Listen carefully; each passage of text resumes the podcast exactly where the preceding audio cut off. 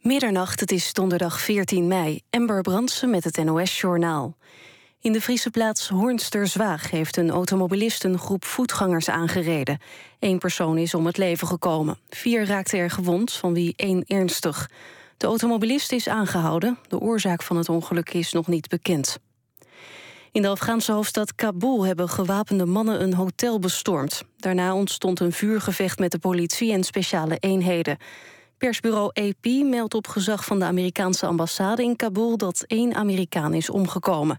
Mogelijk is er een Nederlander gewond geraakt.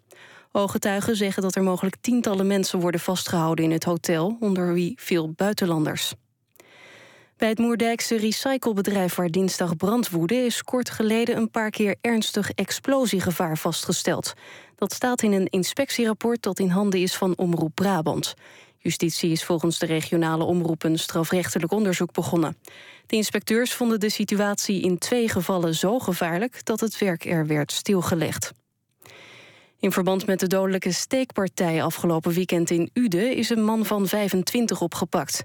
In de nacht van zaterdag op zondag werd op de markt in Uden... een man van 27 uit Os doodgestoken. Hij was daar voor een vrijgezellenfeest. Volgens een andere man die bij het feest was... was er geen sprake van ruzie of een opstootje. Het slachtoffer overleed in de loop van de nacht in het ziekenhuis. FC Barcelona staat in de finale van de Champions League tegenover Juventus. De halve finale tussen Real Madrid en Juventus eindigde in 1-1. Maar omdat de Italianen vorige week al een overwinning boekten op de Madrilenen... hadden ze afgelopen avond aan een gelijkspel genoeg. De finale van de Champions League wordt op 6 juni gespeeld. Het weer vannacht vooral in het noorden wolkenvelden. De temperatuur daalt tot minimaal 3 graden. Lokaal kan het aan de grond gaan vriezen. Komende dag begint droog, windstil en fris. Later in het zuiden bewolkt met tegen de avond regen. Het wordt 14 tot 18 graden. Dit was het NOS Journaal. NPO Radio 1. VPRO. Nooit meer slapen.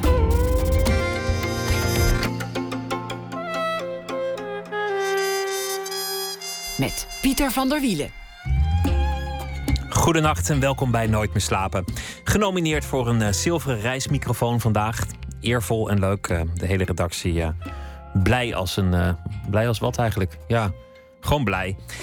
Trouwen in een dodencel gaan we het ook over hebben. Waarom zou je trouwen met een man die op death row zit. Linda Polman schreef daar een boek over. Dat uh, na ene aandacht ook voor een documentaire over Scientology. Wat gebeurt er eigenlijk in uh, die mysterieuze kerken van dat gezelschap? Maar we beginnen met Nicole van Kilsdonk. Van Toe is uh, de titel van de film. Ging gisteren in première naar het boek van Bert Wagendorp. Of eigenlijk ligt dat iets genuanceerder. Want het idee voor de film en het idee voor een script was er eerst. En toen werd het en passant ook een boek. Dat zal ze straks wel uitleggen.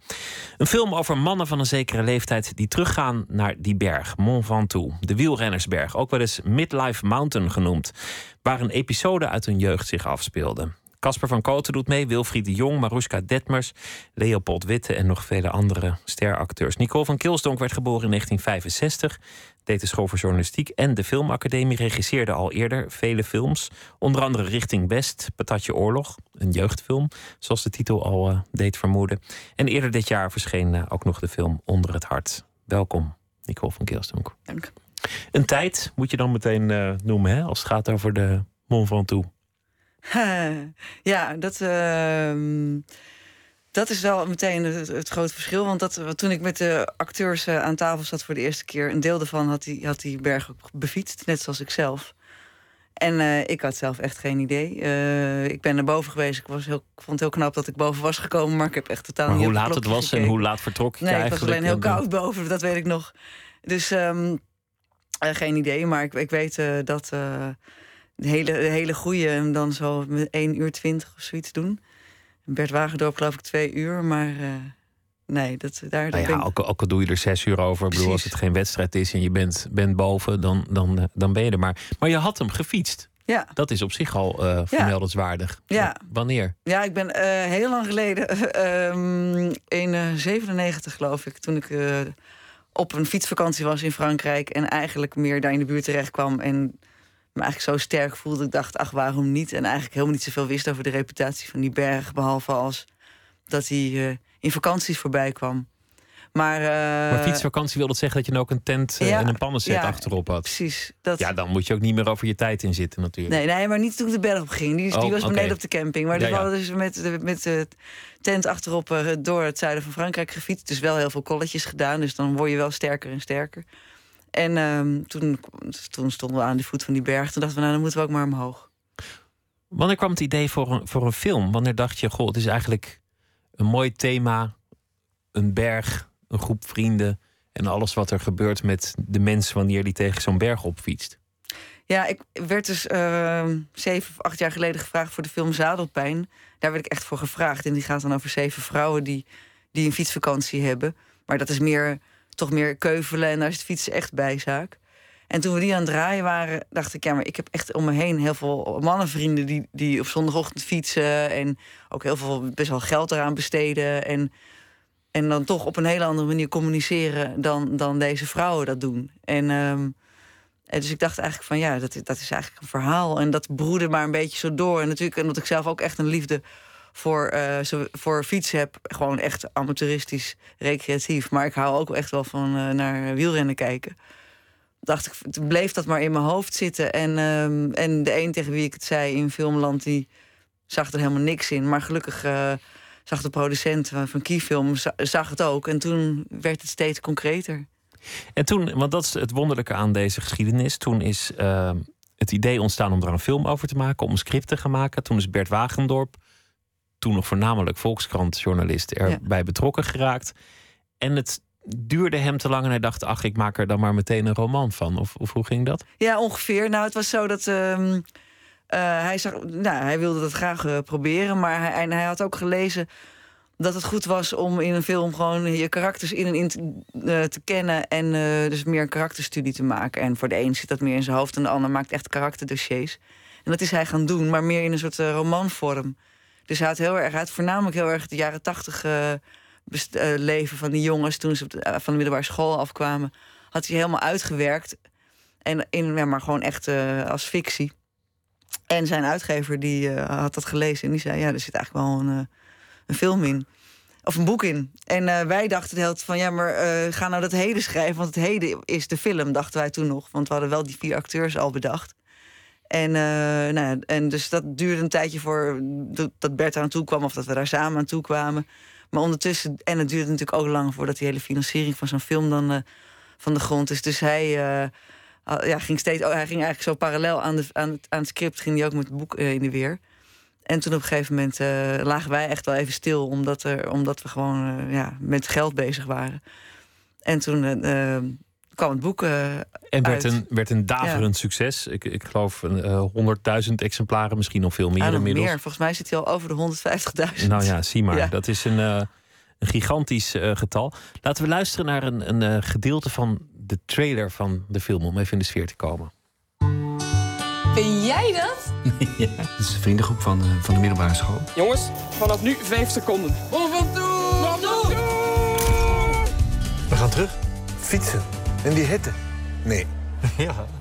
Wat is, het, wat is het eigenlijk toch met mensen dat ze tegen bergen op willen fietsen? Ik heb ooit, ooit een, een gedeelte van de Madeleine gedacht, eh, ge- gedaan. En toen dacht ik, wat ben ik aan het doen? Dit staat Ja. helemaal nergens op. Ja, Het doet pijn.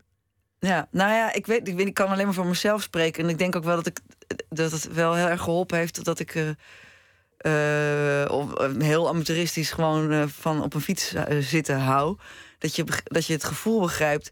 Maar ik vind zelf bijvoorbeeld hardlopen, dat vind ik echt helemaal niks. Dat vind ik alleen maar pijn doen en denk, vind ik echt ook helemaal niet leuk. Het ziet er ook raar uit trouwens. Ja, volgens mij is het ook heel ongezond voor je spieren en voor je alles. Maar, eh, Ongetwijfeld. en met, met, maar met dat fietsen is het de eerste keer dat ik in de, op, in de bergen fietste, dacht, eh, deed het ook eh, pijn. En dacht ik, dat vind ik helemaal niet leuk. En dan meteen buiten adem. Maar op dag drie ging het gewoon beter. En, ik, en het is dan toch wel, je komt in een soort cadans. En daar lukt het mij bijvoorbeeld wel om mijn uh, gedachten uit te zetten. En ook echt wel heel erg van, van de omgeving te genieten. En ik bedoel, ik vind, ik vind het heel erg leuk omdat het, omdat het afwisselend is. Ik ben dus ooit een keer van Zuid-Frankrijk naar Nederland teruggefietst met die tent achterop. En dat was dan iedere dag had je een ander landschap, ander eten, eh, zeer belangrijk ook. Eh, andere, eh, ja, ander Je leert, natuur. het, je leert het land of het gebied beter kennen wanneer je fietst. Dan wanneer je met een auto gaat en overal maar aan voorbij raast. Ja, voor mij is dat wel belangrijk. Maar ik denk natuurlijk dat voor heel veel fietsers... of echt fanatieke wielrenners... is dat denk ik weer anders. Maar met, met Mont Ventoux is er nog meer aan de hand. Er is natuurlijk het, het monument voor de overleden renner Simpson. 1963, die flikkerde gewoon dood neer. Ja, Dat, dat hebben mensen er misschien niet voor over, dat kun je niet zeggen, want het is niet een keuze, maar het gebeurt. Mensen Ja. willen zo graag dat ze zichzelf vergeten, hun lichaam vergeten. ja, nou had hij ook, ook wel wat eh, rare dingen in zijn lijf gestopt... eh, toen hij van die fiets afviel.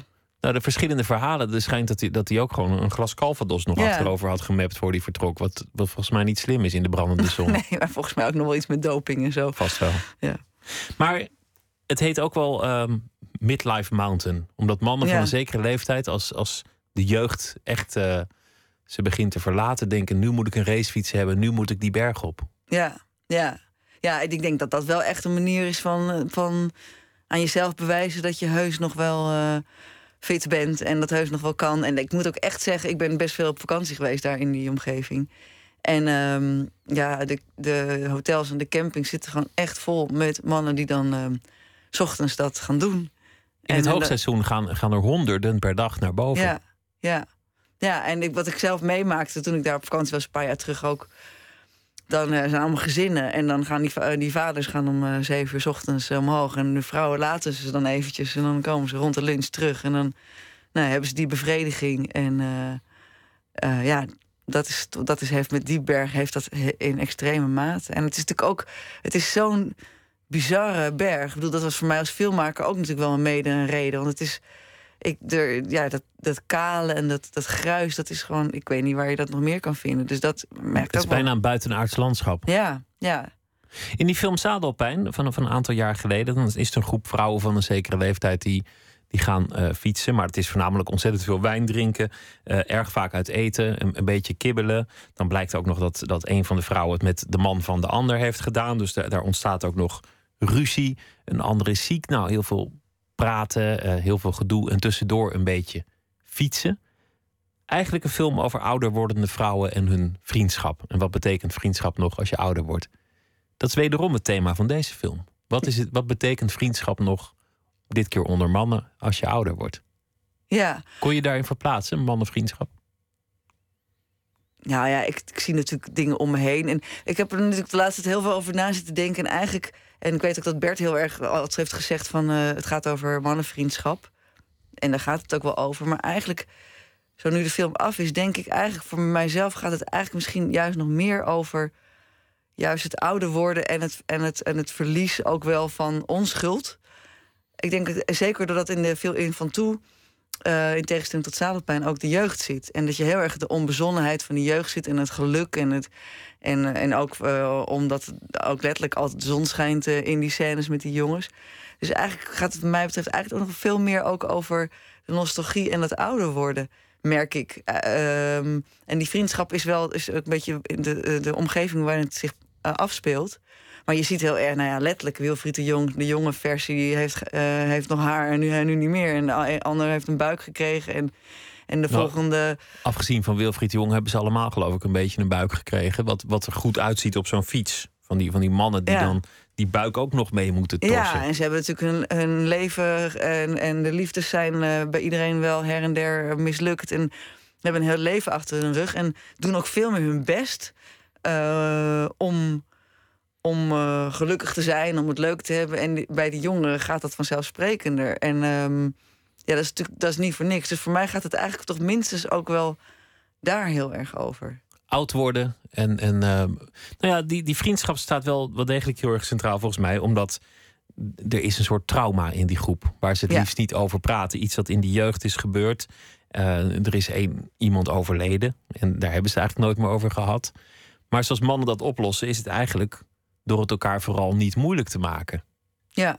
Ja, nou ja, dat is natuurlijk wel, ja, je, voor je het weet kom je enorm in clichés terecht. Maar ik denk toch echt wel dat het zo is dat, eh, en dat herken ik bij mezelf ook, dat je dat als vrouw toch stiekem de neiging heb om net even te lang door te praten. Dan heb je het onderwerp besproken en dan ga je er toch nog een keer over door. Want in die film Zadelpijn, daar gaan ze net te lang door. Daar maken ze sneren. Daar, daar Ja. kunnen ze eigenlijk hun ruzies ja, niet vrouwen zijn loslaten. natuurlijk best onderhuids. eh, kunnen best heel gemeen zijn eigenlijk, denk ik. En ik denk, eh, ja, dat mannen is, het toch echt toch meer leggen eh, gewoon op tafel.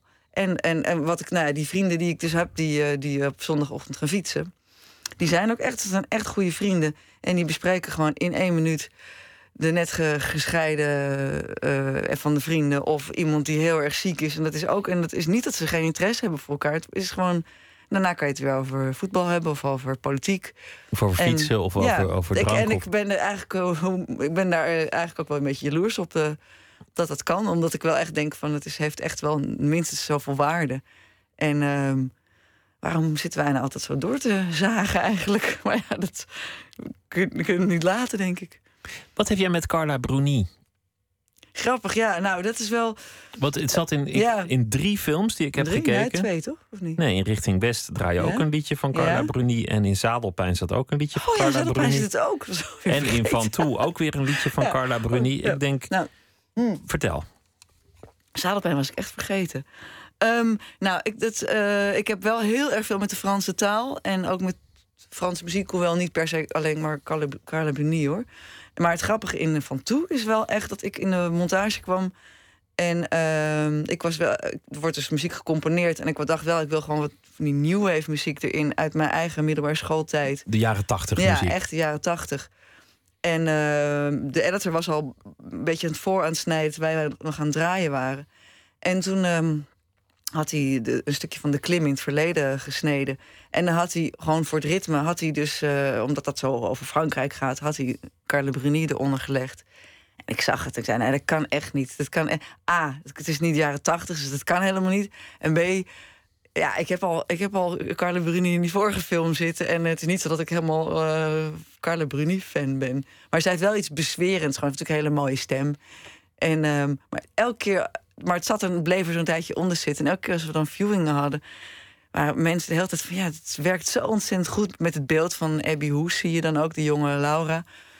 Dat... ehm, eigenlijk mijn argument van ja, ik heb het al een keer gebruikt. En de mensen, ja, oké, maar ja, goed, dat is eh, vijf jaar geleden. En eh, En dat van- eerste, dat eerste album was ook ontzettend leuk. het is heel zwoel. Toen Dus, wisten we, ja. wie, toen, ja, wie wist dat ze later presidentsvrouw zou worden en, en wat dan niet. Nee, Maar eh, nee, want Dat- ik, inderdaad, ik kreeg toen- dat inderdaad toen ooit een keer van iemand. En die zei, ja, moet je naar luisteren, vind jij leuk? Ja, een ex van Mick Jagger of zoiets, zei ze. Ik wist helemaal niet wie het was. En, eh, maar wat, ja, wat ik zeg, uiteindelijk dacht ik van... ja, nee, god, ja, wat werkt, werkt. Maar ik, er zijn andere Franse eh, zangers... die ik zelf eh, meer draai thuis, hoor. we gaan luisteren naar Carla Bruni met het hitje van in der tijd. Quelqu'un m'a dit.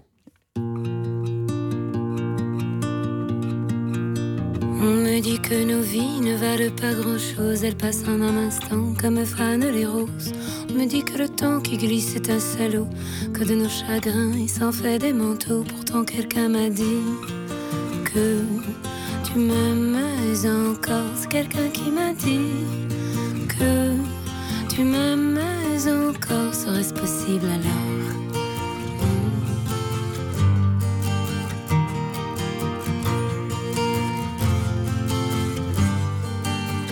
On dit que le destin se moque bien de nous, qu'il ne nous donne rien et qu'il nous promet tout.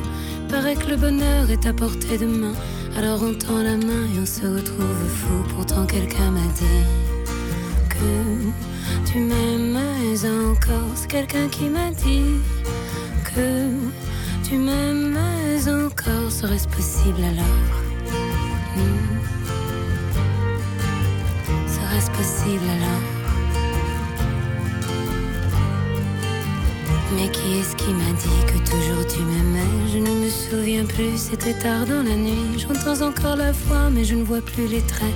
Il vous aime, ses secrets, lui dites pas que je vous l'ai dit. Tu vois, quelqu'un m'a dit que tu m'aimais encore. Mais l'a-t-on vraiment dit que tu m'aimais encore Serait-ce possible alors?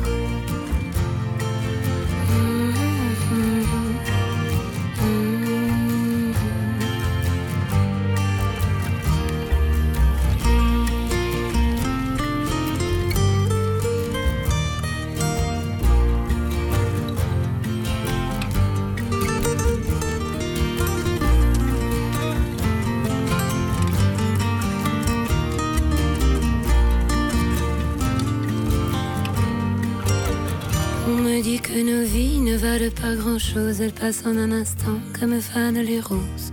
Me dit que le temps qui glisse est un salaud, que de nos tristesses il s'en fait des manteaux. Pourtant quelqu'un m'a dit que tu m'aimes encore. C'est quelqu'un qui m'a dit que tu m'aimes encore. Serait-ce possible alors?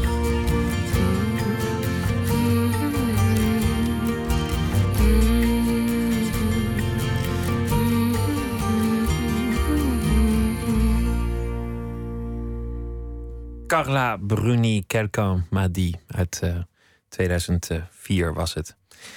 Ik ben wel eens een, een, een, restaurant ingelopen waar zij net naar buiten liep. En ik herkende haar niet, maar toen binnen was er een enorme opwinding. Want die mensen hadden zich de hele lunch ingehouden om niet te zeggen: Kijk, daar zit Carla Bruni. En toen was ze weg. En dan barst het ja. uh, natuurlijk los. Dan is iedereen helemaal uh, opgewonden.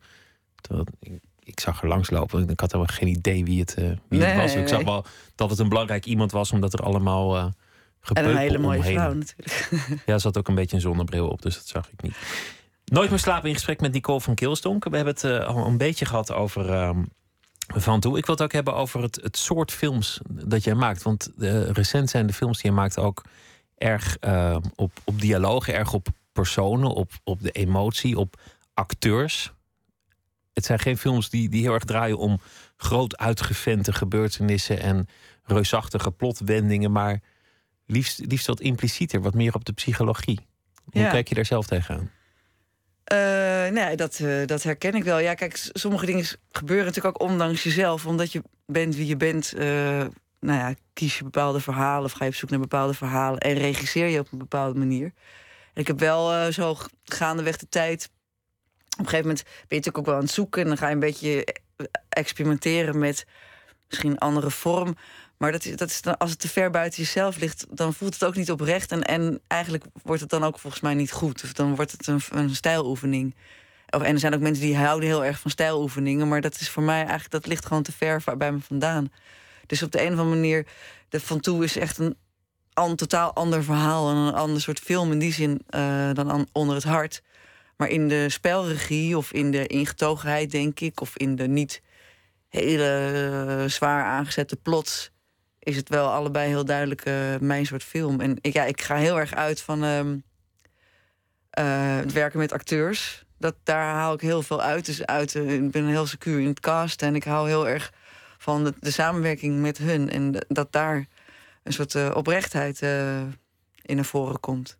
Echte acteursregie, dat is het eh, ding. Maar je zei net over Van Toe dat het toch ook uit je eigen leven geput was. Het idee van daar moet eigenlijk een film over gemaakt worden. Dat het een beetje ook over jezelf ging. eh, toen het een idee was. Ja. Later is het is natuurlijk ook Bert's verhaal geworden. En, en heel veel andere mensen gaan daar overheen. Richting West. Een, een eh, vrouw die alleenstaande moeder is. Die zoals heel veel mensen tegenwoordig aantopt in de liefde. In Amsterdam rondfietst op een fiets en hoopt de ware tegen te komen. Maar die In kerel... Rotterdam was het zelfs. Rotterdam was ja, het maar het zelfs. lijkt Amsterdam, omdat we niet in de... Ik bedoel, het is echt heel erg duidelijk Rotterdam... maar eh, we hebben niet eens een keer niet in de architectuur van Rotterdam... die altijd gebruikt wordt, gedraaid. We dachten, we doen eens een keer de... De mooie stukken van Ja. Rotterdam. Ja, ja. Ja, dat maakt het er niet uit verder over het verhaal. Nou ja, goed, eh, waar, waar het ook is. Maar Ja. er zijn natuurlijk heel veel mensen die dat hebben. Wa- Was dat autobiografisch? Ehm, nou, niet letterlijk autobiografisch, maar het was wel geïnspireerd op ehm, destijds eh, mijn eh, zoektocht. En, en ook de, de herkenbaarheid om me heen die ik zag. Van zeg maar, nou ja, de moderne relaties, eh, waar die gewoon toch zo veranderd zijn. Ehm, in tegenstelling tot hoe onze ouders opgroeiden, zeg maar. En eigenlijk is, was het zo dat de, dezelfde producent die nu ook van toe heeft geproduceerd, die, die, die eh, had mij een aantal dingen zien maken. En die op een gegeven moment zei: die, Volgens mij moet jij eens een keer gewoon eh, zelf gaan schrijven. En die heeft mij heel erg gestimuleerd om toen te gaan, eh, om toen te gaan schrijven en dicht bij mezelf te blijven. En ik was natuurlijk heel bang dat het navelstaardig of zoiets zou worden. Maar het was eigenlijk meer een soort essayistische film. Daar heb ik best wel veel geïmproviseerd. Dus het was wel.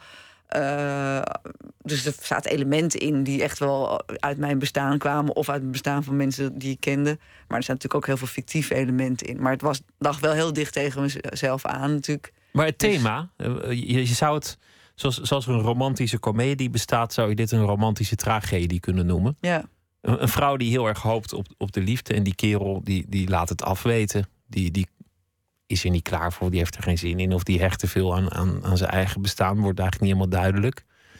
Maar het, het wordt een vrij klein gegeven. Wordt Ja. eigenlijk vrij dramatisch Ja, in die film.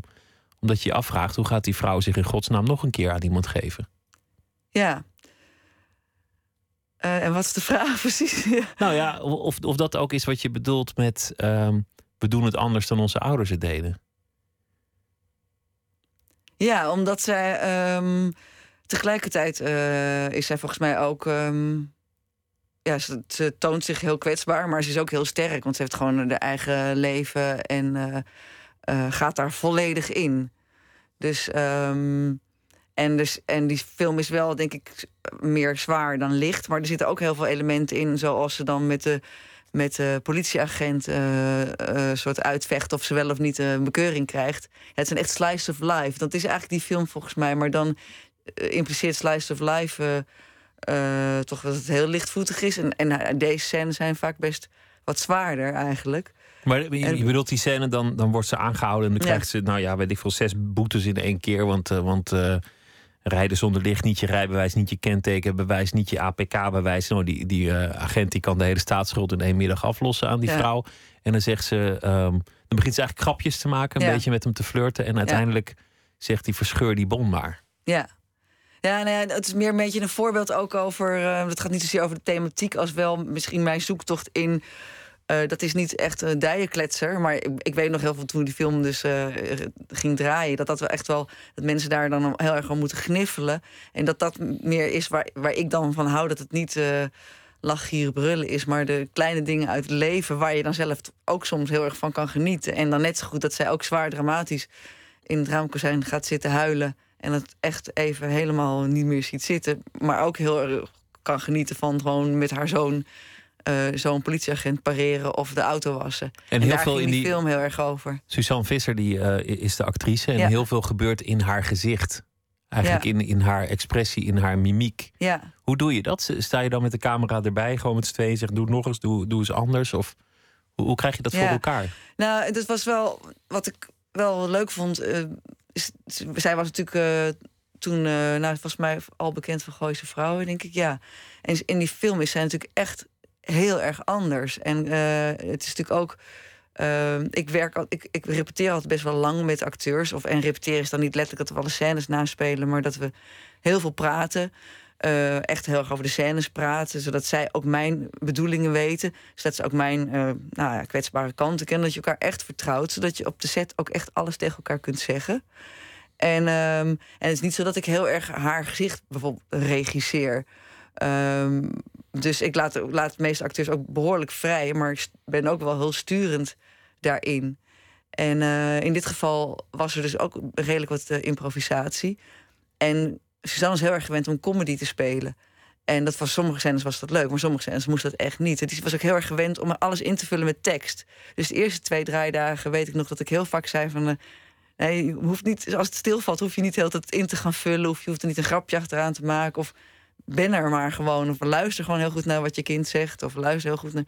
En dat werd eigenlijk steeds, eh, ja, dat ging eigenlijk steeds beter. Maar je houdt het heel klein. Ja, Want, want in, in Van Toe ehm, is, de, is de oudere Laura, dat is uh, Marushka Detmer. ja, Die ehm, ooit nog door, eh, door eh, Jean-Luc Godard is ontdekt in Parijs. En daar eigenlijk een hele carrière had. Eh, nu speelt zij de oude Laura.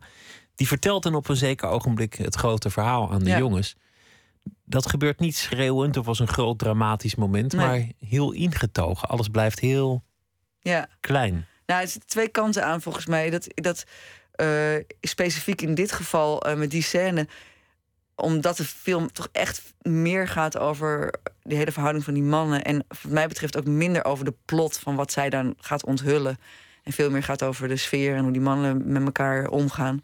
eh, wilde ik die plot niet opeens loodzwaar maken. Want dan, dat, dat vond ik detoneren. En ook helemaal niet bij de, bij de film passen. Dus dat was een soort zoeken naar de balans van hoe kan ze dat grote verhaal vertellen zonder dat het nou dat het opeens een tragedie wordt. Want dat is die film helemaal niet. Dus dat, dat heeft daar heel erg mee te maken. Dat ik dat inderdaad eh, terug heb gehouden. Maar bijvoorbeeld iemand als Casper Verkoten, die, daar, die dan zijn verhaal eigenlijk via haar hoort, die reageert wel degelijk eh, aangeslagen door haar verhaal. Maar het is wel zo dat ik gewoon in zijn algemeenheid, in de, in de acteursregie. ehm, ja, ik hou wel van een enige terughoudendheid erin. Ik vind het, eh, Niet te ga- groot, het Ja, is in geen spel, theater. maar dus ook in dan dat het ook niet nog eens aangezet wordt door muziek. Dus eh, omdat de camera zit vaak zo dicht bij mensen en mensen zijn zo getraind om naar mensen te kijken dat ik vind snel vind ik dingen eh, dan te veel. En mensen proberen toch in het echte leven juist vaak allemaal niet te laten zien. En dan schemert het wel onderhuids door. En dat vind ik vaak eh, spannender eigenlijk dan dat het er gewoon helemaal bovenop ligt. Implicieter maken. Zijn je eigen ouders nog bij elkaar? Ja. Altijd eh, samen gebleven? Ja, ja, zeker ja. En dan komt, dan komt die fase in je eigen leven. Misschien dat je dacht, nou ja, ik eh, begin ook een gezin en ik blijf ook mijn hele leven met iemand. En dat, dat loopt anders. Dat loopt bij heel veel mensen anders. Dat is ook, ook de tijd. Maar jij had een, een jonge dochter en werd regisseur. Ja. Iets wat niet altijd makkelijk te combineren Nee. is. Hoe heb je dat gedaan? Ja, nou ja, dus dat eh, eigenlijk eh, is voor mij het bijzondere van de afgelopen jaren daarin. Dat ik me eigenlijk alleen maar sterker en sterker heb gevoeld. Eh, omdat ik gewoon ge- wel geleerd heb van... ja, je regelt het wel op de een of andere manier. En ik wil, vind het vak fantastisch en ik vind het alleen maar leuker worden. En ik voel me alleen maar zekerder. Maar de dagen zijn Dus- moordend lang. Ja, En dan Nou ja, ook- het voordeel als regisseur is natuurlijk wel zo dat je... je maakt niet eh, tien films per jaar. Dus je hebt dan die periodes, zoals nu met Van Toe... ben ik gewoon eh, inderdaad een maand weg geweest in Frankrijk. En dat is dan eigenlijk natuurlijk super ingewikkeld. Want hoe regel je dat? En eh, met allemaal hulp van eh, familie en vrienden. Hoe oud is je dat. dochter nu? Nou, is ondertussen is ze puber, dus 15. Dus eigenlijk alleen maar ingewikkelder dan wanneer ze... Moeilijker te vervoeren. Nee, ja, en, en veel emotioneler eigenlijk. Weet je wel, de, de problemen zijn veel groter dan wanneer je drie bent. Maar ehm, eh, ja, de- voor mij is het gelukkig zo duidelijk dat ik, dat ik ook echt gelukkiger word. En volgens mij dus ook leuker door in ieder geval ook me, het werk te doen wat ik leuk vind. En wel heel erg keuzes erin te maken. Niet alles maar te doen. Dus ook wat zorgen dat je gewoon eh, eh, genoeg thuis bent. Dus als ik monteer, dan ben ik gewoon aan het monteren. En dan fiets ik om eh, zes uur naar huis. En dan heb ik eigenlijk een heel normaal bestaan. Maar je, je hebt ook op een zeker ogenblik een film gedraaid in Suriname. Ja, toen is ze mee geweest. En daar Ja. naar school gegaan. Ja, daar naar school gegaan. Dat was, dat was wel. En er waren gelukkig nog een paar andere kinderen van de crew ook. Dat was wel heel pittig. Dat vond ik, en dat vond ik ook echt heftig en, en pittig. Maar tegelijkertijd is het ook heel bijzonder. En ik moet ook echt zeggen dat ik dan. eh, ja, het, het is anders als je misschien werk doet wat je niet leuk vindt. Maar ik vind soms echt gezeur van vrouwen van dat het zo zwaar is. Dan denk ik van ja, kom. Doe gewoon. eh, ja, hoe zwaar is het nou helemaal? Ik kan, ik kan er niet over oordelen. Ik, ik heb me nooit voortgeplant en ik denk dat voor iedereen anders is. En ieder zijn baan is ook, anders. Dat is, ja, dat is ook waar. niet. Dat is ook waar. Maar ehm, ehm, ja, nou ja, ik denk, het is wel grappig, want ik denk dat het heel erg gaat over eh, steeds meer eh, keuzes durven te maken over, nou, dit is wel echt belangrijk voor me en, en dit niet. En dus ook voor haar, voor, dus voor mijn dochter om erbij te zijn. En, eh, eh, maar het geeft me ook heel erg veel energie. Ik heb eh, voordat eh, onder het hart doorging, heb ik drie jaar alleen maar geschreven. Na de laatste film, om allerlei dingen te ontwikkelen. En het eerste jaar vond ik het heerlijk. Lekker thuis en eh, gewoon een beetje nou ja, tijd. En ook tijd met haar. En maar in het derde jaar dacht ik, nou, ik mis het gewoon. Ik wil op de set staan, ik wil, ik wil regisseren. En, en dan wordt het ook leuker, volgens mij. En volgens mij is het ook een, een spannender leven uiteindelijk dus ook voor je, voor je dochter. Die heeft er ook misschien wel een Nou, het was echt fantastisch. Gisteren was ze mee naar de première. En ehm, ze, zat, ze zat echt alsof zij mijn moeder was. Ging ze altijd mijn hand vastpakken en zeggen... Oh, ik vind het echt heel erg mooi. En je hebt het echt heel goed gedaan. Ik dacht echt, nou, ze begrijpt helemaal goed hoe spannend het voor mij is... om met 1100 man in een zaal te zitten. Dus ik, eh, was, dat is eigenlijk superleuk. Dus, eh, ja. Mooi moment. Ja. In, in de richting West ehm, heeft de vrouw in kwestie heeft het eigenlijk wel goed met, eh, met, met haar zoontje, met, met een kind. Hoopt eigenlijk dat er dan een man is, maar het is ook misschien lastig combineren met een leven. Maar eigenlijk is het allemaal wel goed. Ja. En dan komt die man. Maar het wordt, wordt steeds moeilijker ook vanwege dat kind om die deur open te zetten. Want je haalt elke keer toch ook een, een nieuwe vent in het leven van je, van je kind. Ja. Die, die me speelt en pannenkoeken eet en Ja. over de vloer komt. ja. Had jij dat ook? Ja, ja, dat is wel een van de delen die, die, wat ik meegemaakt heb.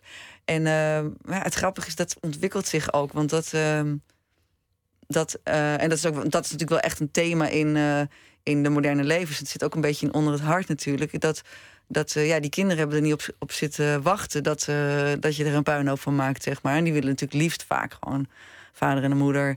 En dat het heel duidelijk is. Nou, die hebben een vader en, een moeder, alleen ze wonen niet samen. En dan komt er ineens zo'n zo'n Ja. zo'n nieuwe druiler door Ja. vader spelen. En, maar dus ik moet zeggen dat persoonlijk eh, eh, was ik daar eigenlijk behoorlijk. eh, nou, lichtzinnig wil ik niet zeggen, maar ja, dat liet het gewoon maar begaan. En, en, voor mijn, en, en voor mijn dochter was het ook wel heel, heel duidelijk hoe de vork in de steel zat. Ik denk dat het veel ingewikkelder is voor mensen als ze oudere kinderen hebben. Dat die kinderen het allemaal veel meer zien. Een kind van drie heeft het allemaal niet zo heel erg door. Maar eh, een kind van eh, veertien, die, eh, die heeft daar veel meer mening over natuurlijk. En, en eh, die wil je misschien ook wel behoeden voor, eh, voor dat het voor jou eigenlijk misschien ook allemaal een chaos is. Want die hebben natuurlijk toch zoiets van je ouders, die weten het allemaal en die weten hoe het hoort te gaan. En eh, dus ik denk het in die zin dat het ook heel erg uitmaakt hoe oud een kind is. En ook Dat hoe je ermee omgaat, volgens mij zelf. Dat worden een soort chaperones. In, in de film Onder het Hart gaat het over een. eh, het begint heel vrolijk. Een man en een vrouw worden verliefd. De man is, is gescheiden, die heeft al eh, twee kinderen. Alles gaat goed. De man krijgt kanker. En dan moet die vrouw die zich nog niet heeft ingevochten in het leven van die man, die nog niet is voorgesteld, die nog geen officiële rol heeft, die moet ineens die plek in het leven Ja. razendsnel bevechten om aan de zijde van die man te kunnen zijn. Een heel dramatisch gegeven, maar volgens mij iets dat op allerlei manieren heel vaak voorkomt. Ja, nou, dat merkte ik ook toen de film uitkwam. eh, dat eh, heel veel mensen elementen van het verhaal herkenden. Natuurlijk, eh, nou ja, het komt gewoon heel veel voor. Natuurlijk dat er samengestelde gezinnen zijn. En dat, dat nou, het is volgens mij net iets vaker dat het voor de vrouw ingewikkelder is dan de man. Maar dat, dat, dat die vrouw dan ja, de positie zoekt. Die probeert het ook maar goed te doen, maar die kinderen zitten er niet op te wachten. Dat is een deel wat voorkomt. Je hebt natuurlijk ook het andere deel van de, van de, de ex partner die dan moet dealen met het feit dat, eh, dat die partner helemaal weer verliefd wordt en die kinderen meegaan. En, en ook heel erg over wat mensen elkaar wel of niet gunnen. Dat me heen wel heel erg. Dat sommige mensen kunnen best eh, eh, over dingen heen stappen. En sommige mensen blijven gewoon tien jaar boos en kunnen elkaar niet gunnen Nou, dat er weer geluk is. Het knappe aan die film Onder het Hart vond ik dat het hier niet om eh rancuneuze, boze mensen gaat. Ja. Ze zijn eigenlijk allemaal wel cool met elkaar. Eigenlijk wel, wel aardig en, en ruimhartig. En dat maakt het juist zo pijnlijk. Ja, nou, dat, ik ben blij dat je dat ook zo ervaren hebt. Want dat, dat hebben Peer Wittebos, de schrijver, en ik hebben daar echt enorm op zitten letten. Dat eh, vooral de rol van de ex-vrouw, zeg maar, dat dat niet een, een rancuneuze vrouw was. Maar dat het eigenlijk allemaal mensen zijn die met hart op de goede plek en gewoon hun best doen. Maar dat het een onmogelijke situatie is en het eigenlijk steeds onmogelijker wordt. Wat heel schrijnend is, maar eigenlijk soms ook bijna om te lachen, omdat het zo bizar, bizarre tafereelen eh veroorzaakt. De pijn zit hem vooral bij de, bij de puberdochters die ehm, die nieuwe vrouw niet accepteren. Ja. Dat, dat komt natuurlijk ook voor. Dat, dat, dat, dat die kinderen denken, ja, ik, ik moet dat nieuwe mens niet. Ja. Pa, gooi je eruit alsjeblieft.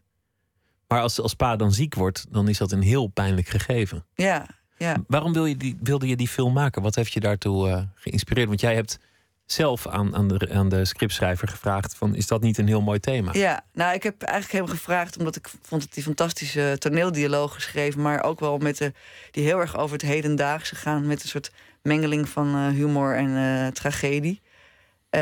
Dus daar is het eigenlijk begonnen. En toen hebben we heel erg over, over de thema's die ons interesseren. En dat is bij hem ook zo toch moderne verhoudingen. En ehm, nou, dit kwam wel voort. Deel natuurlijk wat ik om me heen zag, deel ook bij mezelf. Omdat ik natuurlijk tegenkwam van, eh, ja, dan kom je iemand nieuws tegen. En, en eh, eh, hoe ga je dan met alles wat er aan vasthangt om? En dat, dat geldt voor heel veel mensen. En wil, ik wilde heel graag iets maken over iemand die dan eigenlijk geen status heeft. Daardoor moest er ook wel iets echt dramatisch, dramatisch gebeuren in het leven van die man. Dat het niet alleen maar een eh, verkoudheidje was. Dat heb je niet zelf meegemaakt, voor de duidelijkheid. Nee, gelukkig niet. Geen, nee. eh, geen nee. gestorven partner. Nee. Maar ja, het is natuurlijk wel iets wat je, wat je hebt meegemaakt toen je je huidige liefde tegenkwam. Dat je je status nog moest verwerven. Dat is gewoon een fase waar je dan doorheen moet. Ja, nou, ik gelukkig absoluut niet zo extreem als dit. Maar wel dat je door je heen schiet van... Wat, wat gebeurt er nou eh, als er inderdaad iets met hem gebeurt... en, en mensen weten nog helemaal niet wie jij bent... en eh, dan word je helemaal niet gebeld, weet je wel. Zoals bijvoorbeeld, natuurlijk heel vaak is het zo... dat mensen nog eindeloos getrouwd zijn... Voordat, terwijl ze lang uit elkaar zijn. Dus als er iets gebeurt, weet ik veel, een ongeluk of zo... dan wordt er gewoon natuurlijk degene die in, in de papieren staat, die wordt gebeld. Dat is wel eens door me heen geschoten. Dat ik echt dacht van ja, dan, weet niemand, dan weet niemand mij te vinden. In dit geval Net mij, als maar in, in, deze film ook. Je weet dat ze bij elkaar zullen blijven als, als die, die ziekte er niet tussen zou zijn gekomen. ja. Maar ja, het, het is nog niet helemaal aan de buitenwereld duidelijk geworden. ja, precies. Ja, en het is ook echt zo dat ze in het ziekenhuis eh, komt en dan, eh, dan, is, ja, dan wordt ze eigenlijk niet geacht daar te zijn. Terwijl zij denkt, ja, maar ik, ben, ik hoor bij hem zo. Wordt Dus- nog, wordt nog bijna, wat dacht je trouwens van mensen die gewoon, gewoon vreemd gaan? Dat het echt geniepig is. De, de maîtresses die niet op de begrafenis mogen komen. Ja, dat is natuurlijk dat, ook zijn, dat zijn allemaal, eh, drama's. Ja, het is gewoon heel veel pijn in je hart natuurlijk. Ja. In de film eh, Van Toe heel veel jaren tachtig eh, muziek. Om, om de sfeer en de tijd duidelijk te maken. Ook, een, ook muziek die past bij de, de jongens uit Zutphen. Die, die gaan fietsen in, in Frankrijk. The Cure, The Jam, Joe Jackson. En ook volgens mij de Stranglers. Ja. Golden Brown. Hoe heb je die muziek uitgekozen? Ehm, nou, ik had wel, ik had heel het in mijn hoofd wel dat ik eh, graag wilde proberen om eh, die scènes dan die, die, die muziek uit de jaren tachtig te gebruiken, maar wel vooral ook eh, de, meer in de new wave hoek. Dus sommige, dingen, sommige van die nummers zijn natuurlijk wel echt hits, maar niet, niet echt, echt de golden oldies in de zin van dat ik dacht het moet een beetje van die jongens, jongensmuziek zijn. Ik vind The Cure vind ik wel echt iets wat, waar houden vrouwen ook van, maar dat vind ik ook wel echt jongensmuziek uit die tijd. Dus daar hebben we het heel erg op gelet. En voor een deel dicteert soms de montage ook eh, bepaalde ritmes. Dat, je dat een, een nummer wel werkt of niet werkt. Of het loopt. We gaan Ja. luisteren naar eh, de Stranglers, Golden Brown.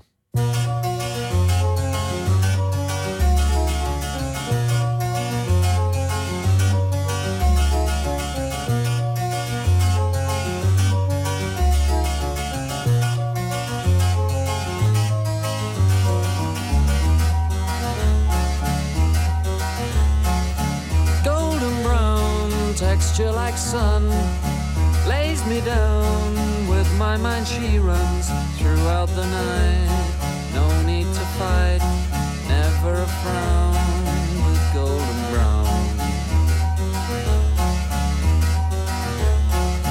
Every time just like the last on her ship tied to the mast. To distant lands takes both my hands never a frown golden brown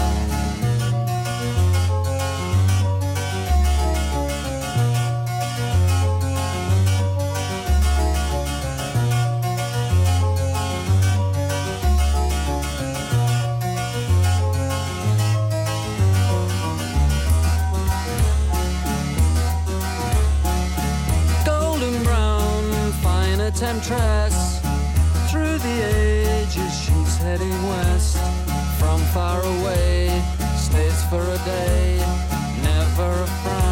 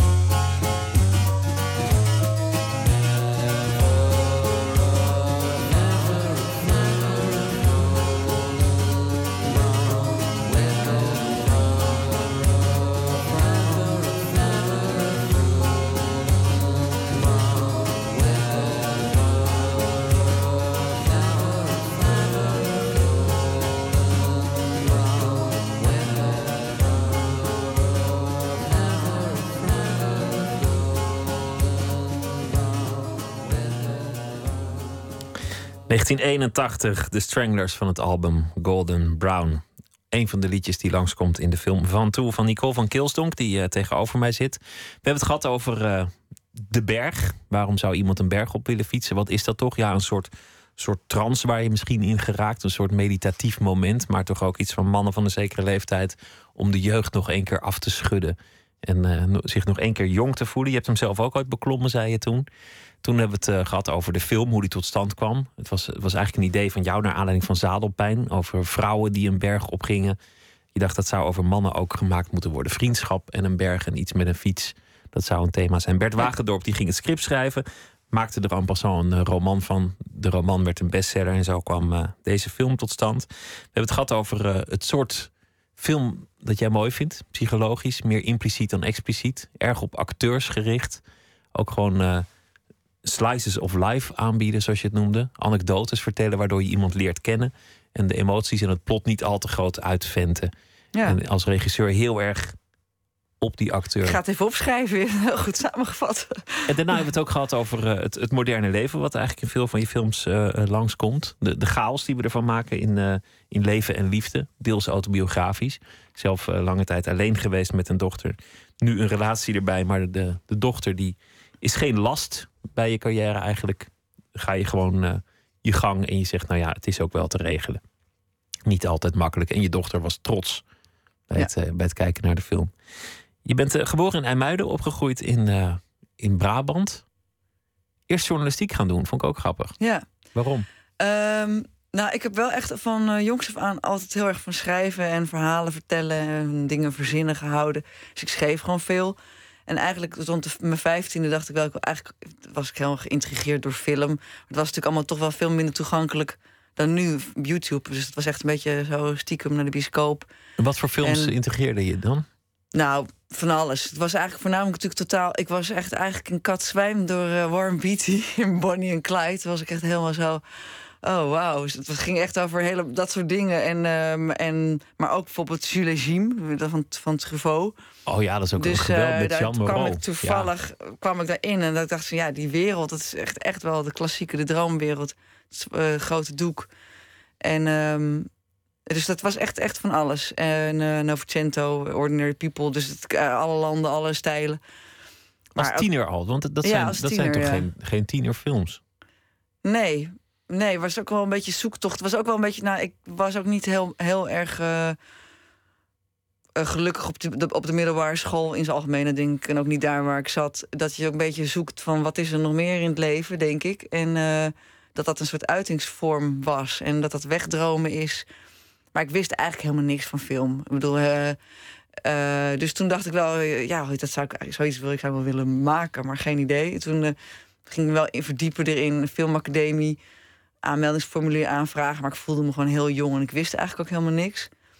Dus toen uh, dacht ik, ja, toen ben ik eigenlijk journalistiek gaan doen, omdat ik uh, nou, aan van schrijven hield. En ook wel een beetje een soort wereldverbeteraar in mij voelde. Natuurlijk uh, nog einde van de Koude Oorlog en al dat soort dingen. Dat interesseerde me heel erg. En grootste ideeën daarover. En, um, en wel in het achterhoofd van ja, maar dan ga ik daar ook gewoon meer documentaire doen en alsnog proberen naar de filmacademie te gaan. En de journalistiek, in ieder geval de televisiejournalistiek, uh, heeft mij niet echt uh, mogen bekoren. Oh, je hebt het al gedaan ook? Ja, ik heb drie jaar, ik heb een stage. Nou, nee, niet, ik heb niet echt gewerkt, want ik heb stage gelopen bij van de actualiteitenrubrieken. En dat vond ik echt, heb ik echt alleen maar telexen gescheurd en de ego's van de verslaggevers waargenomen. Ik vond het echt helemaal. Het was helemaal niet wat ik dacht dat ik uh, zou uh, moeten doen. Was ook heel goed om te zien, omdat ik echt dacht: nee, ik, toen ging ik steeds meer denken: nee, ik wil gewoon fictie maken.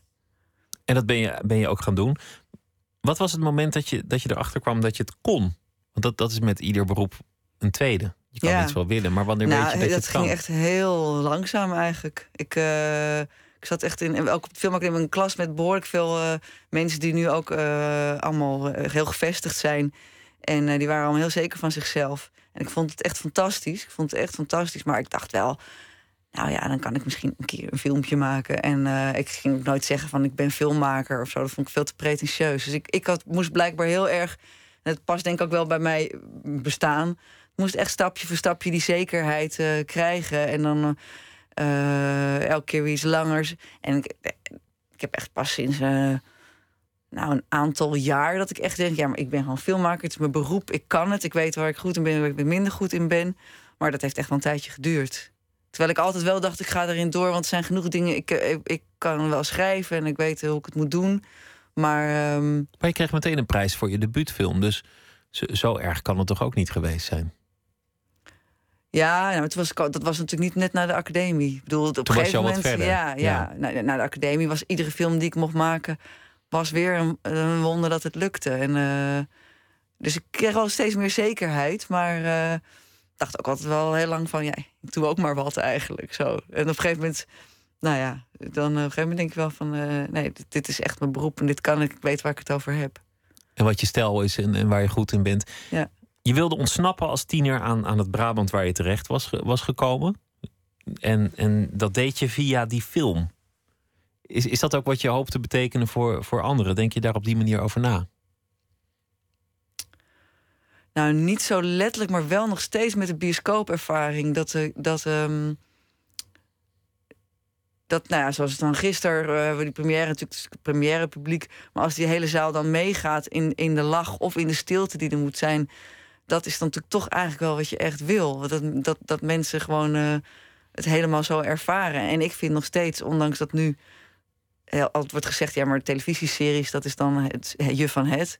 Ik vind gewoon het grote doek lekker in je eentje. Ik ga heel vaak in mijn eentje naar de bioscoop dan uh, onderuit. En dat het donker wordt en anoniem en uh, monddicht. En dat vind ik heel overweldigend. En dat vind ik gewoon een soort ultieme ervaring die, um, ja, die ik met, met film het allermeeste heb. Dus, dus ik wil inderdaad heel graag dat, uh, dat mensen erin meegaan en dan en even weg kunnen dromen voor anderhalf uur. Liefst in die bioscoop. Voor mij nog steeds wel. Ja, ik, ik vind sommige televisieseries fantastisch, maar op de een of andere manier heb ik vaak ook niet het geduld. En je gaat zelf ook uh, uh, er doorheen praten of koffie zetten. En dat ga je allemaal niet doen als je in de bioscoop zit. Wat, wat voor films uh, vind je nu leuk? Want je noemde net bijvoorbeeld Jewel A. Jim. Dan een film ja. over een, een driehoeksverhouding tussen twee vrienden die eigenlijk alleen maar bij elkaar blijven. Omdat ze verliefd zijn op hetzelfde meisje. En als, als het dan elkaar niet meer zien, zien ze het meisje ook niet meer. Zo'n ja. soort thema is het een hele impliciete film. Weer heel erg over mensen. Ja, ja. nou ja, dat is wel heel grappig. Dat ik, ik weet dus echt dat er een aantal films zijn waarvan ik dacht, oh, dat, waar ik door in verroering raakte. En dat is, was die film, maar het had ook met de sfeer en, en Frans dus te maken. Dus Want kwam daar, ik er later, je, daar heb je iets mee met Nou ja, later kwam ik achter dat ik een aantal films heel mooi vond die ik op tv had gezien. En die bleken allemaal van Truffaut te zijn. Ik wist helemaal niet wie Truffaut was natuurlijk. Maar dat vond ik toch heel bijzonder. Dat ik dacht, oh ja, en, die, en die, dat, was, dat was echt een regisseur die lichtvoetigheid en drama uh, combineerde. Dat wist ik eigenlijk allemaal helemaal niet. Maar nu, terugwerkende kracht, denk ik, het toch, toch heel grappig. Maar bijvoorbeeld Ordinary People... Uh, wat echt wel een Hollywood uh, film is. Maar daar is het wel natuurlijk heel, heel stevig in geacteerd. Uh, ja, het gaat over familierelaties. Dat was ook zo'n film waar ik echt vier keer naartoe ben geweest in de bioscoop als, als 16-jarige of zo. En van nu? Wat, wat zijn de, de films van de, van de laatste jaren waar je, waar je graag naar kijkt? Ja, nou, ik kijk wel, ga, ik kijk wel heel divers. Hoor. Het is echt niet dat ik alleen maar naar uh, zeg maar relationeel drama kijk. Maar uh, waar ik dan toch jaloersmakend... Uh, wat ik een jaloersmakend mooie film vond... was Boyhood dit jaar. Van Linklater. Ja, dat, ik, dat was ik echt... Vind, ik vind het zo knap hoe die film meandert... en toch voor mij in ieder geval geen moment verveelt super veel humor heeft, maar ook echte mensen. En uh, ja, dat vond ik echt een fantastische film. Heel veel mensen vonden dat. Ook heel veel ja. mensen vonden dat absoluut niet. Nee, dat was vond veel ik zo grappig. Discussie ja. over. Ja, dat over is ook geruststellend dat dat gewoon ook bij dat soort grote makers gewoon uh, nog steeds discussie is. Is dat je droom, zo'n ambitieus project? Want dat is natuurlijk een film waar, waar jaren en jaren over gedaan is. Al was het maar om die mensen te volgen. Dan gaat het niet letterlijk om dat idee. Maar, ja. maar ik ben benieuwd, wat, wat zijn jouw dromen in je vak? Um, ja, nou, het heeft wel te maken natuurlijk met dat je dat. dat dan ook al is dat misschien niet voor iedereen zo, maar dat die film toch voor heel veel mensen zo overweldigend is en zo kloppend op zijn plek valt. En, en uh, lucht biedt en ontroering. En dat dan uh, heel, dat voor heel veel mensen geldt. Zonder uh, ja, met hele eenvoudige middelen. Want het, hij, is, hij is eenvoudig verteld, zeg maar. Het zijn geen grote dramatische muziek of cameravoeringen. Geen buitenaardse Ja. wezens, geen en dat hij dan over de hele wereld zo, weet je, eh, dat dat, eh, dat dat zo aanslaat. Ja, dat is, dat is natuurlijk toch wel fantastisch. Dat mensen daar. eh, Maar het gaat dus over herkenning. Ja, dat, dat iemand in die zaal denkt: Goh, dit gaat eigenlijk ook over mij. Of Ja, tenminste over de buurvrouw. Nou ja, kijk, eh, ik, dit is wel zo dat er zijn natuurlijk ook wel eh, films. Ik had zat, laatst had ik met iemand over. Je hebt die Emir Kusturica, ik weet niet of je die kent. Die heeft Underground gemaakt en Black Eyed, Black Eyed White Kid. Nou, het zijn hele, eh, het is Nee, een. Serviër.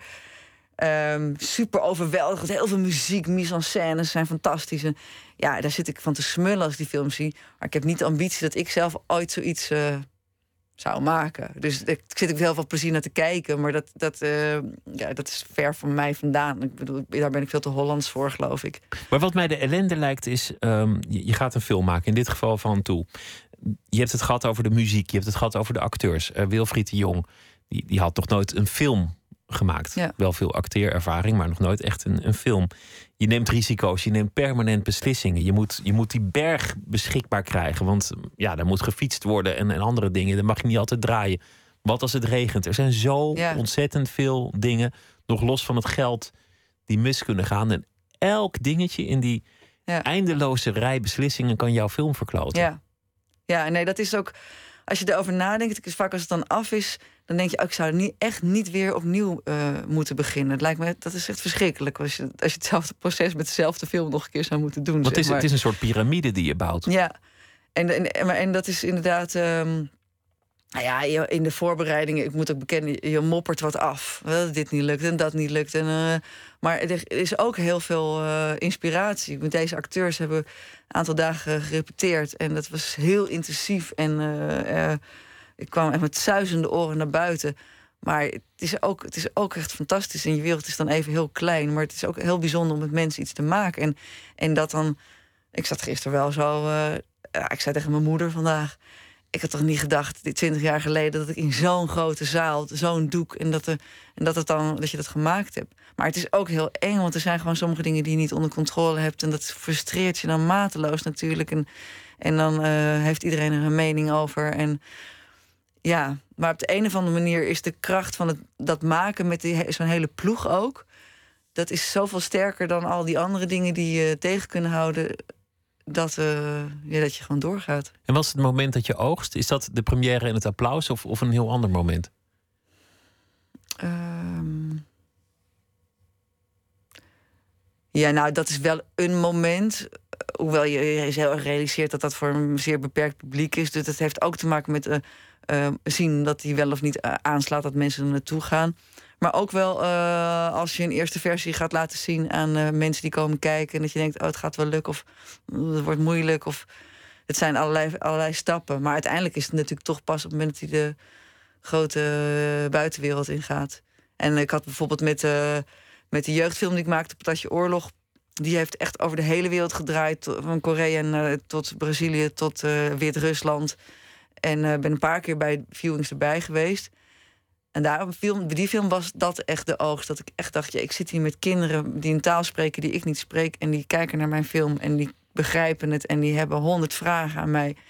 Ja, dat is toch, toch wel bijzonder aan film. Dat het zo, en ook, eh, ook heel veel prijzen. Wat, wat, wat Ja. op- opmerkelijk is dat een, een Nederlandse film in, weet ik het, Rusland of Korea ineens ja. begrepen wordt door kinderen. Ja, nou ja, dat, dat wil, als je het dan over oogst hebt, denk je wel, ja, dat is toch wel dat is het bijzondere van film. Die, dat zet je op een stickje en dat kan je projecteren en dan kunnen er dan allemaal mensen naar kijken. Dus dat, ja, dat, eh, dat is echt wel heel bijzonder. En het, wil je, en het is niet zo dat je wil dat iedereen je film maar mooi vindt. Want dat, eh, nou, ik geloof ook niet dat ik dat soort films maak. Maar eh, je wil natuurlijk toch wel dat hij genoeg het publiek bereikt. Ik hoop dat het gaat lukken met, met Van Toe. Ja, ik hoop het ook. Dankjewel, Ja. Nicole van Keelstonk. En veel succes met alles wat er gaat gebeuren, ook met deze film. Dankjewel. Zometeen eh, gaan we verder. Krijgt u een verhaal van eh, Franka Treur... die de afgelopen dag eh, bezig is geweest met een verhaal over die dag. En dat gaat ze zometeen voordragen. Twitter, het VPRO NMS of via de mail nooit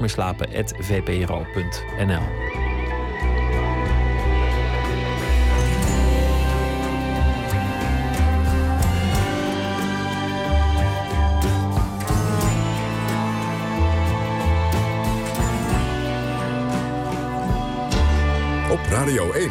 Het nieuws van alle kanten.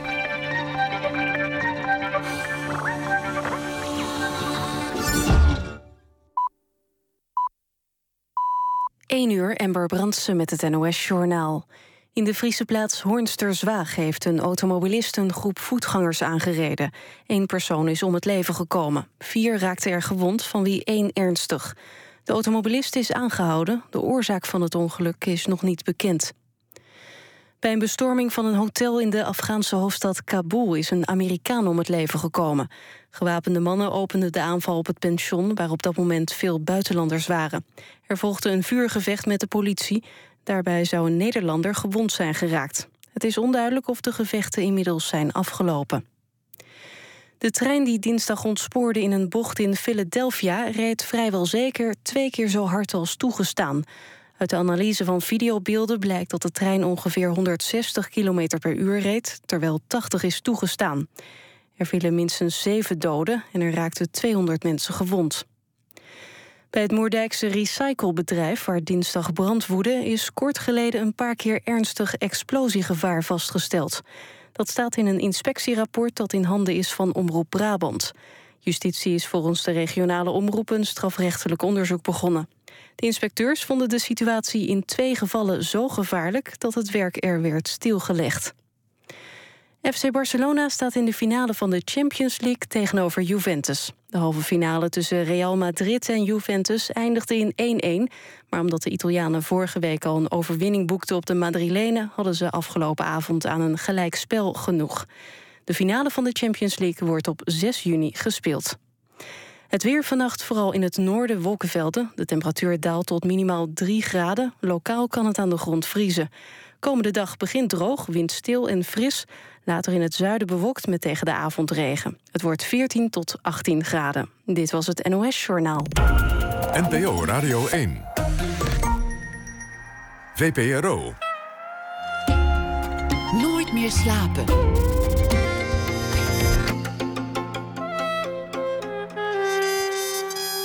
Met Pieter van der Wielen. U luistert naar Nooit meer slapen. Waarom zou je trouwen met iemand die al ter dood veroordeeld is? Vele vrouwen schijnen dat te doen. Een boek is erover verschenen, Death Row Dollies. En journalist Linda Polman die heeft het uh, geschreven. Die spreken we zo meteen. En uh, gaan we ook praten over een documentaire over Scientology. Wat gebeurt er eigenlijk achter de schermen bij die uh, beweging? Eerst Franka Treur. Zij is schrijfster. Schreef eerst een dorstvloer, dorstvloer vol confetti. En daarna De Woongroep. En eerstgenoemde boek is ook verfilmd. En deze week zal ze elke dag een verhaal voor ons schrijven. Goedenacht, uh, Franka. Hoi Pieter, hallo. Wat uh, heeft je bezig gehouden? Ja, nou eigenlijk was het niet heel veel heel groot nieuws. Maar eigenlijk één dingetje sprong er wel uit. En het was jullie nominatie voor de zilveren reismicrofoon. En ik wou je van harte feliciteren met, dit, uh, met deze nominatie. Dankjewel. Ja. Attent van je. Ja, ach ja, het is maar een nominatie, maar dat is toch leuk. Dat soort dingen ja, zijn gewoon leuk. natuurlijk is het leuk. En is er eigenlijk ook een gouden uh, reismicrofoon of is het gewoon altijd zilver? De, de, zilver is het hoogste in deze prijs? Of... Ja, volgens mij, volgens mij gaat het tot zilver. Dat, dat is typische radiobescheidenheid. Dat, dat hoeft niemand goud of platina of diamant. Zilver is gewoon goed. En, en, moeten we dan nu op jullie stemmen? Of hoe, hoe werkt dat? Of is het, is het gewoon een juryprijs? Het is een, een, een, een vakjury. En die, ja. die gaan beslissen. Ja. Okay. Nou, heel leuk. Gefeliciteerd. En verder, ja, qua nieuws, ik vond eigenlijk dat er um, niet, niet echt iets was waar ik nou echt geïnspireerd door raakte. Dus ben ik zelfs op een gegeven moment op Twitter gaan kijken of daar niet uh, iets, iets te doen was. Toen kwam ik op een verhaaltje van een Amerikaans meisje van 20, dat drie jaar geleden is... Uh, het is niet zo, oud nieuws is nou ook weer niet, maar ik, ik kom nog wel bij het actuele. Maar drie jaar geleden was zij um, met een mes gestoken, 32 keer zelfs door haar ex-vriendje. En toen is ze gered door een brandweerman. En die heeft haar deze week in een heel vol honkbalstadion ten huwelijk gevraagd. En ze heeft ja gezegd. Nou, het kan toch nog goed komen. Ik vond het heel Amerikaans.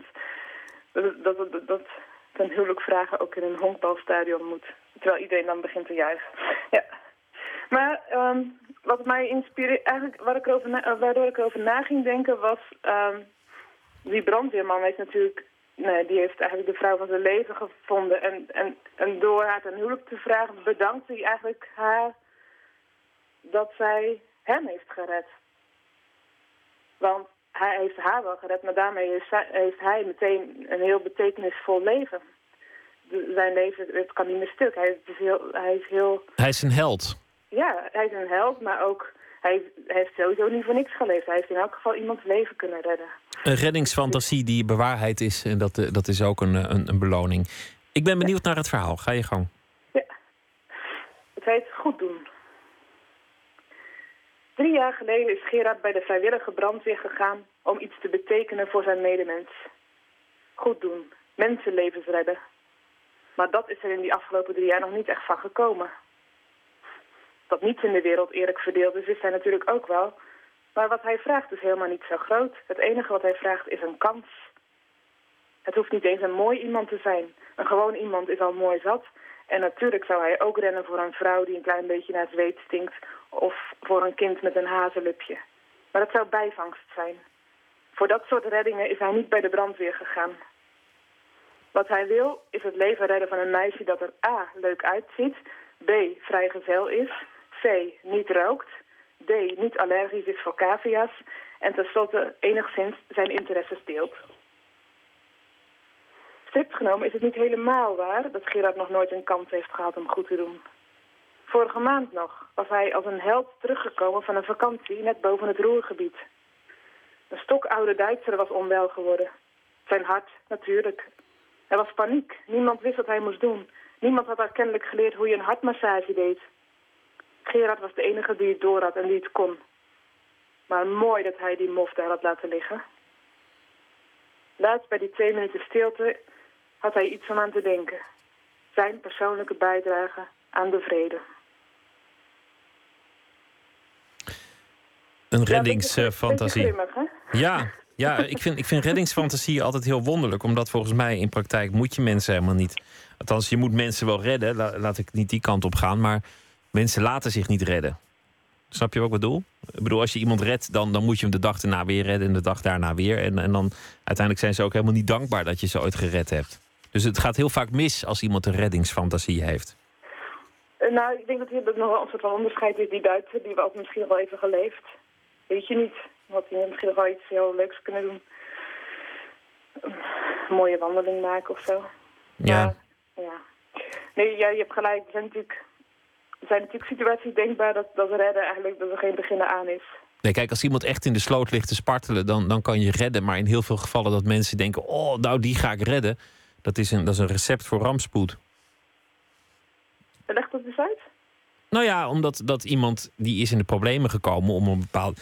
Het is ook een beetje cynisch wat ik ga zeggen. Weet je, ik ga het gewoon niet zeggen. Het is, het, het is helemaal niet aardig. Nee, red iedereen die je kunt redden. En, eh, en, maar maak er niet een al te mooie fantasie van. Gewoon iemand redden, niet omdat het je van, eh, fantasie is. Franka, dankjewel. Goeienacht. Ja, jij ook. Doeg. Doeg.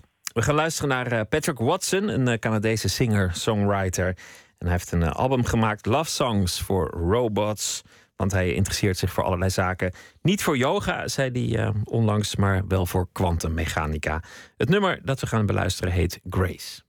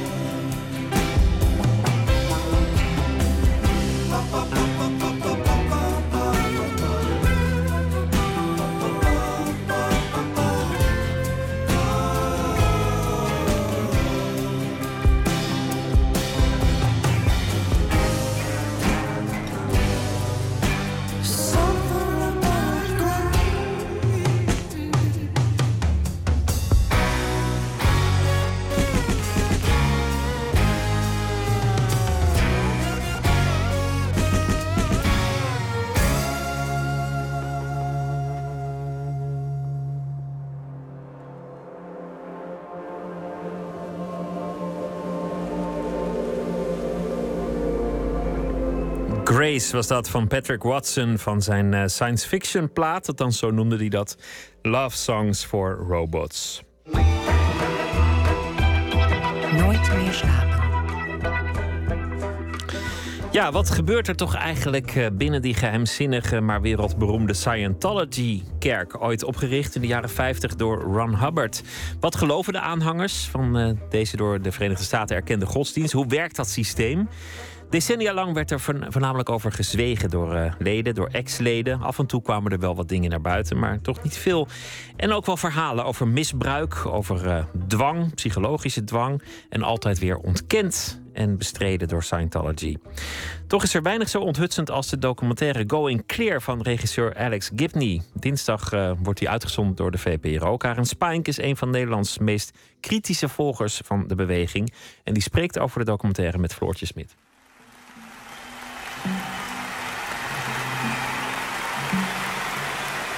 Well, thank you very much, and welcome to our whole new world.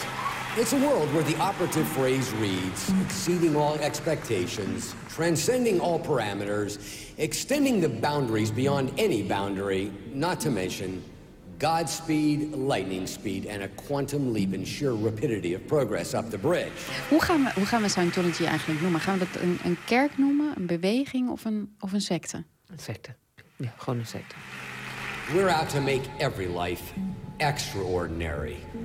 Scientology is wereldberoemd. U weet misschien dat John Travolta lid is. Probably my favorite concept of Scientology is uh, a world without criminality, a world without war and a world without insanity. En acteur Tom Cruise natuurlijk. Het meest prominente lid van de kerk slash secte. Being a Scientologist, when you drive past an accident, it's not like anyone else. As you drive past, you know you have to do something about it because you know you're the only one that can really help. Maar wat gebeurt er nou precies achter de schermen bij Scientology? Leden en ex-leden houden hun mond stijf dicht. Tot nu. Documentairemaker Alex Gibney maakte de spraakmakende documentaire Going Clear. Wat ik daar echt heel knap in vind, is dat het de veranderingen intern in de organisatie heel goed laat zien. aan de hand van de verhalen die, van mensen die zijn weggegaan. En ze hebben een behoorlijk brede selectie van ex-leden uh, de revue laten passeren. Dus je hoort mensen die vertellen echt over hoe het 30 jaar geleden was. En mensen die vertellen over hoe het vijf jaar geleden was. Dus je krijgt een heel breed scala aan ervaringen. En natuurlijk wel van mensen die zijn weggegaan. Dat kleurt de boel altijd een beetje. Tegelijkertijd, het zijn niet de minste. Um, het hoofd PR, het hoofd van de, de, de, inlichtingendienst, kan je nagaan. Een organisatie die zichzelf een kerk noemt, die een eigen inlichtingendienst heeft. En die, die weten echt idioot veel. Sterker nog, zij zijn degene geweest die vroeger al dat soort verhalen moesten ontkennen. En die nu zeggen: ja, nee, wij hebben dus ook gelogen tot van ons wogen. En het was wel waar wat al die mensen zeiden. Het is wel waar wat de ex-leden zeggen. En het is wel waar wat de critici zeggen. Dus in die, in die zin krijg je een, een heel all-round beeld. We will begin the session now. You will remain aware of everything that goes on. Oké. Okay. En dat beeld is verbijsterend. In Gibney's documentaire is Scientology een beweging die zijn leden financieel uitkleedt, fysiek mishandelt en geestelijk in een houtgreep houdt. Ze ontfrutselen je bijvoorbeeld je diepste geheimen, om die later dan weer tegen je te gebruiken. Do you have a secret you're afraid I will find out? Yes. Yes. Go to the beginning of that incident. Okay, all right. Tell me about it. Alles wordt genoteerd, werkelijk alles. En du moment dat iemand uit het gereel dreigt te stappen, wordt dat gebruikt. Dat, um, er zijn zoveel verhalen van. Dat, de, verhalen uit die zogeheten PC-folders worden gebruikt om mensen vervolgens te chanteren. Er is al heel erg lang een verhaal dat Travolta uh, homoseksuele verhoudingen heeft gehad en dat hij dat heeft verteld. En dat dat, uh, ik zal maar zeggen, de klauw is die Scientology in hem heeft. Dat hij, hij is zo bang om als homoseksueel te worden gekenmerkt. En ondertussen is het klimaat wel een beetje veranderd. Maar dan, is nu, ja, dan heeft hij nu te maken met het schaamte dat hij al die tijd al zo raar over. Weet je, die man die zit vast. Karin Spink kent veel van die verhalen. Ze volgt Scientology al sinds 1995. Toen zette ze een aantal documenten online als protest nadat de groep een andere internetgebruiker daarvoor had aangeklaagd. Het enige wat ik van Scientology wist, dat waren van die jongens en meisjes in de Kalfstraat met een persoonlijkheidstest stonden. En, en, en dat Albert slechte science fiction schreef, meer wist ik niet. Ze werd aangeklaagd. En toen ging ze zich verdiepen in Scientology. Holy shit. Wat een wespennest. Maar Going Clear legde ook voor haar nog nieuwe dingen bloot. Er zijn altijd van die verhalen bij Scientology geweest... dat op een gegeven moment mensen weg waren. En dan was ja, Scientology gaf er geen commentaar op. Dat is met meer mensen gebeurd, onder andere ook met Heber Jensch... die het hoofd was van de club die over de religieuze teksten gaat. En wat blijkt nu? Jensch die heeft zeven jaar gevangen gezeten. In, zoals ze dat noemden, de hol. Een soort van... Ja, ergens een, een, een, een, uh, een, een, basis van Scientology... half zo in de woestijn waar ze een aantal containers aan elkaar hebben gelast met serieus uh, tralies voor de ramen, um, bewapende mensen buiten. En ze konden er niet uit. Jens heeft daar zeven jaar gezeten. Ze sluiten dus mensen echt op. En het erge is, um, er vertellen een aantal van die mensen, onder andere Mike Rinder, uh, de, de, die buitengewoon hoog is geweest, die heeft daar ook gezeten. En die zegt, ja, als de FBI was binnengekomen en die had gezegd, jullie zijn bevrijd. Dan hadden wij gezegd, wat komen jullie hier doen? Wij doen dit uit vrije wil. Omdat we zo waren grootgebracht in die traditie. Zo hebben gedacht van, ja, maar we hebben dus zelf iets verkeerd gedaan. We hebben dit verdiend. They take enemies very seriously. This comes right out of Hubbard's own policies from the 60s. He's saying we never defend, we always attack. And they have followed it ever since. They call it fair game. And anybody who criticizes Scientology is fair game. Al deze verhalen uit de documentaire zijn complete onzin, zo stelt Scientology zelf. Ik, ik las dat HBO 160 advocaten in dienst heeft genomen voor het begeleiden van deze documentaire die ze gingen uitzenden. Maar 160 advocaten, het is toch onvoorstelbaar? Nee, ze hebben, ze hebben het wel gedaan. En het is uh, behoorlijk scherpe, goed onderbouwde. En, en hij is sensationeel, maar hij is niet schreeuwerig. Sensationeel qua inhoud, maar hij is rustig, evenwichtig. Mensen komen goed uit de verf. Dus ik, ik was echt diep onder de indruk. Waarom, want Louis Theroux is nu ook bezig met een documentaire over Scientology. Waarom denk je dat dat. Is de tijd daar nu rijp voor? Nou, de tijd is al langer rijp. Internet is echt een doodklap geweest voor Scientology. En het was toen voor de eerste keer dat mensen. Um, dat zowel critici van Scientology als mensen die te maken hadden met rechtszaken van Scientology met elkaar konden overleggen. Wat zeggen ze in jouw zaak? Hé, hey, maar in mijn zaak zeggen ze heel iets anders. Oh, interessant. Zullen we dan die getuigenissen uitwisselen en dan bij elkaar. Weet je, daardoor konden we een aantal zaken winnen als critici en als ex-leden. Vervolgens kreeg de pers betere moed. Want de pers die is toch wel redelijk benauwd geweest voor Scientology. Uh, elke negatieve publicatie werd, de, kwam je op dreigementen te staan, demonstraties. En nu hadden die kranten iets van: hé, hey, ja, hoor eens. En nu zie je dus dat de auteurs, dat is toch ook. Uh, het is ook allemaal werk van langere adem. Een boek over Scientology schrijf je niet in een half jaar. Ik weet van mensen die, die zijn heel veel critici uh, wezen interviewen. En die zijn echt vier, vijf jaar bezig. Ook omdat ze inderdaad advocaten erop moeten zetten. Van hoe zit het en kunnen we dit waarmaken? Hoe gevaarlijk is dit? Dus het heeft nogal wat voeten in aarde. Dus dit, het is niet dat ze zich nu veilig voelen. Nee, het is dat mensen al een hele tijd bezig zijn. En dat werk begint nu ondertussen vrij te komen. En nu dus inderdaad documentairemakers. De recensies voor Going Clear waren unaniem lovend. Dit gaat de beweging op zijn grondvesten doen schudden, al dus Variety. En dat ligt nog niet eens aan de verhalen zelf, denkt Karin Spink. Dat er zoveel rechtszaken zo zijn geweest en, en, en kranten, dan kan je nog steeds denken, uh, ver van mijn bedshow. En ook, het, is vaak zo gedetailleerd.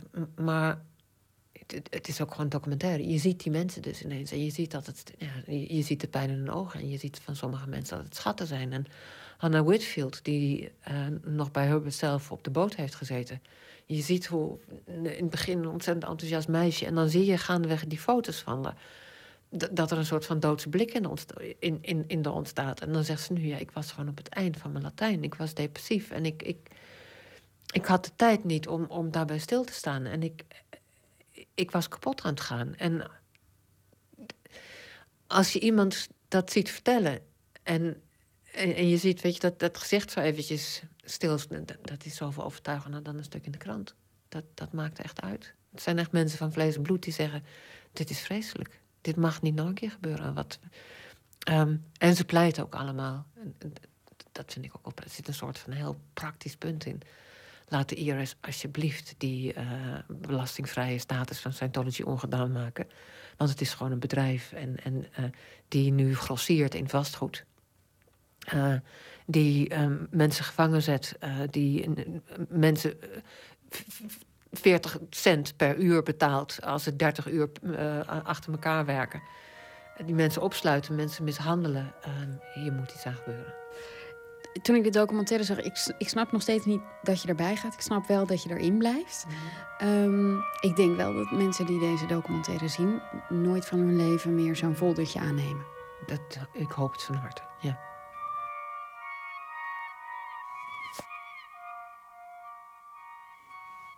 Scientology heeft inmiddels pagina-grote advertenties geplaatst in alle grote Amerikaanse kranten om de documentaire te bekritiseren.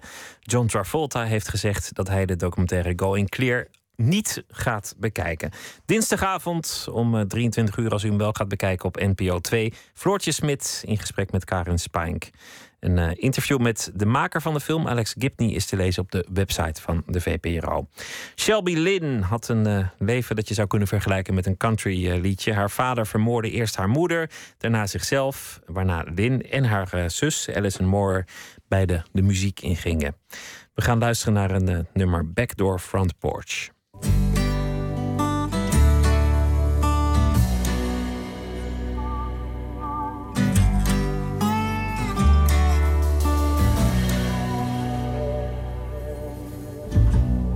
Palmetto morning, dew drips off the mailbox where a letter came,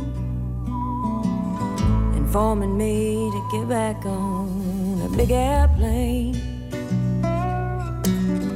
Been making memories in the wrong place, the wrong address.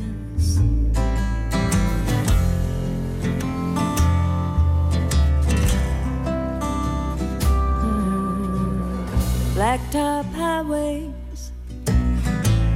Ain't a soul inside for miles. I'm driving blind. I know it like the back of my abandoned mind.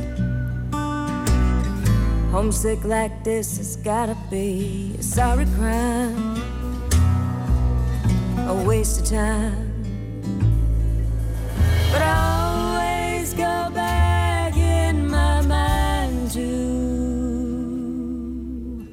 back door, front porch, window, back door, front porch, window, back door, front porch, window.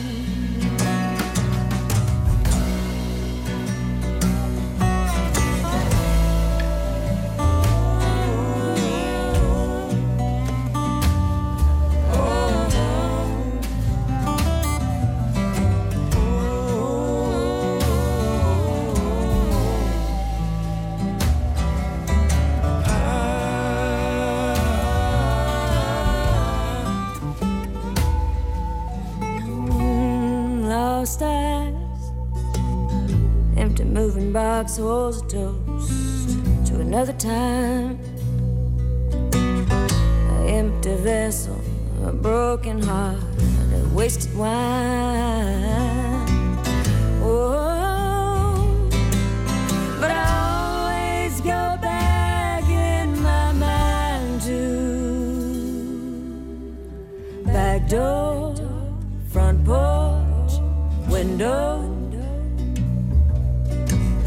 door, front porch, window,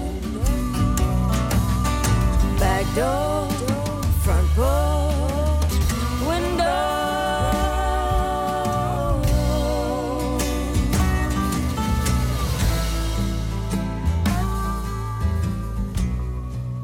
Shelby Lynn, Backdoor Front Porch. Nooit meer slapen. Volgens Guardian zijn ze meer dan de moeite waard. De oorlogsdagboeken van Astrid Lindgren, de schrijfster van eh, beroemde kinderboeken als eh, Pippi Langkous. Zeer de moeite waard, zegt eh, The Guardian. Oorlogsdagboeken uit Zweden. Ja, wat moet je je daarbij voorstellen? Want Zweden was toch voornamelijk neutraal in de Tweede Wereldoorlog.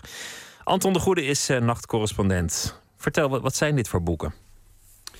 Ja, wat zijn dit voor boeken? Het gaat over 3000 pagina's tekst. En tot dusver niet gepubliceerd. Het is, uh, het, het, is eigenlijk een on, ongelooflijk verhaal.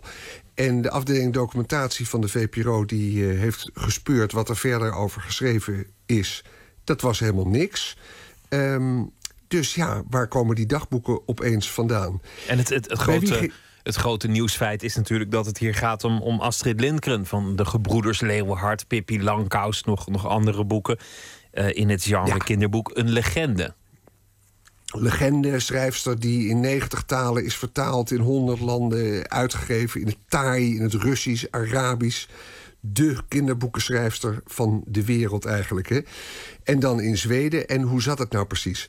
Rita Verschuur, dat is een Nederlandse schrijfster... die eigenlijk half Zweeds is. Die als kind naar Zweden is gegaan met haar vader. En die uh, Astrid Lindgren gekend heeft. Haar hele oeuvre vertaald heeft. En zelf ook een boek over haar heeft geschreven. Astrid Lindgren, een herinnering. Ik sprak haar vanmiddag en vroeg haar hoe dat nou zat met Astrid Lindgren en de oorlog. En over hoe die dagboeken tot stand zijn gekomen. Het allerbelangrijkste is misschien uh, te weten dat zij in die hele oorlogsperiode betrokken is geweest bij uh, de briefcensuur. Uh, ze had een criminoloog leren kennen die die hele uh, afdeling briefcensuur op poten heeft gezet. Zweden als neutraal land. Dat moest goed in de gaten gehouden wat er allemaal binnenkwam aan mededelingen. En daar heeft zij dus iedere nacht, eigenlijk gedurende de hele oorlog, nou ja, met enige uitzondering, heeft zij maar brieven moeten lezen. Uh, die in verband met het oorlogsgebeuren hè, van, van, van buitenaf en van binnen. Uh, en daardoor is zij natuurlijk zo ongelooflijk betrokken geraakt. Dat was ze vanzelf al. Maar dat heeft er zeker toe bijgedragen dat die uh, dagboeken zo intens zijn geworden die zij schreef. Ja, Anton, Zweden was neutraal in, in de Tweede Wereldoorlog. Maar dat wil natuurlijk niet zeggen dat er niks gebeurde. En, want geografisch alleen al lag het land ingeklemd tussen twee grootmachten die elkaar bestreden. En die in Finland al hadden laten zien dat het ze heel weinig uitmaakte van beide kanten om een neutraal land even erbij uh, te pakken. Dus dat, dat had Zweden ook kunnen gebeuren. Het moet een angstige ja. tijd zijn geweest. Angstige tijd geweest. En uh, ja, die Astrid Lindgren, die iemand geweest zal zijn met een enorme verbeeldingskracht. En die dus al die berichten over die oorlog hoorde en las in die, in die correspondentie. En dacht van ja, wie is er eigenlijk erger? Stalin, de Bolshevisten of uh, de nationaal-socialisten van Hitler. 3000 pagina's, wat ik al zei, heeft ze daarover geschreven... als een soort dagboeken, ook om te getuigen aan haar kinderen later... wat er nou eigenlijk gebeurde, in Europa. En daar voegden ze allerlei knipsels aan toe... Um, uit kranten. En dat is dus een, een, een kolossale uitgave geworden. Rita Verschuur vertelde me uh, dat Astrid Lindgren in die dagboeken enorm navoelbaar uh, bijvoorbeeld blij is met de bevrijding. Toen ze die dagboeken las, Rita Verschuur, zelf uit 1935, zelf tien bij de bevrijding die ze doormaakte in Overveen. Ja, die zegt het is alsof ze het zelf heeft meegemaakt. Um, maar, maar ik vroeg ook aan Rita Verschuur, hoe kan je dat eigenlijk weten als die dagboeken voor jou ook nog eigenlijk een nieuwtje zijn? Een paar stukjes uit die dagboeken werden hier en daar wel eens gepubliceerd.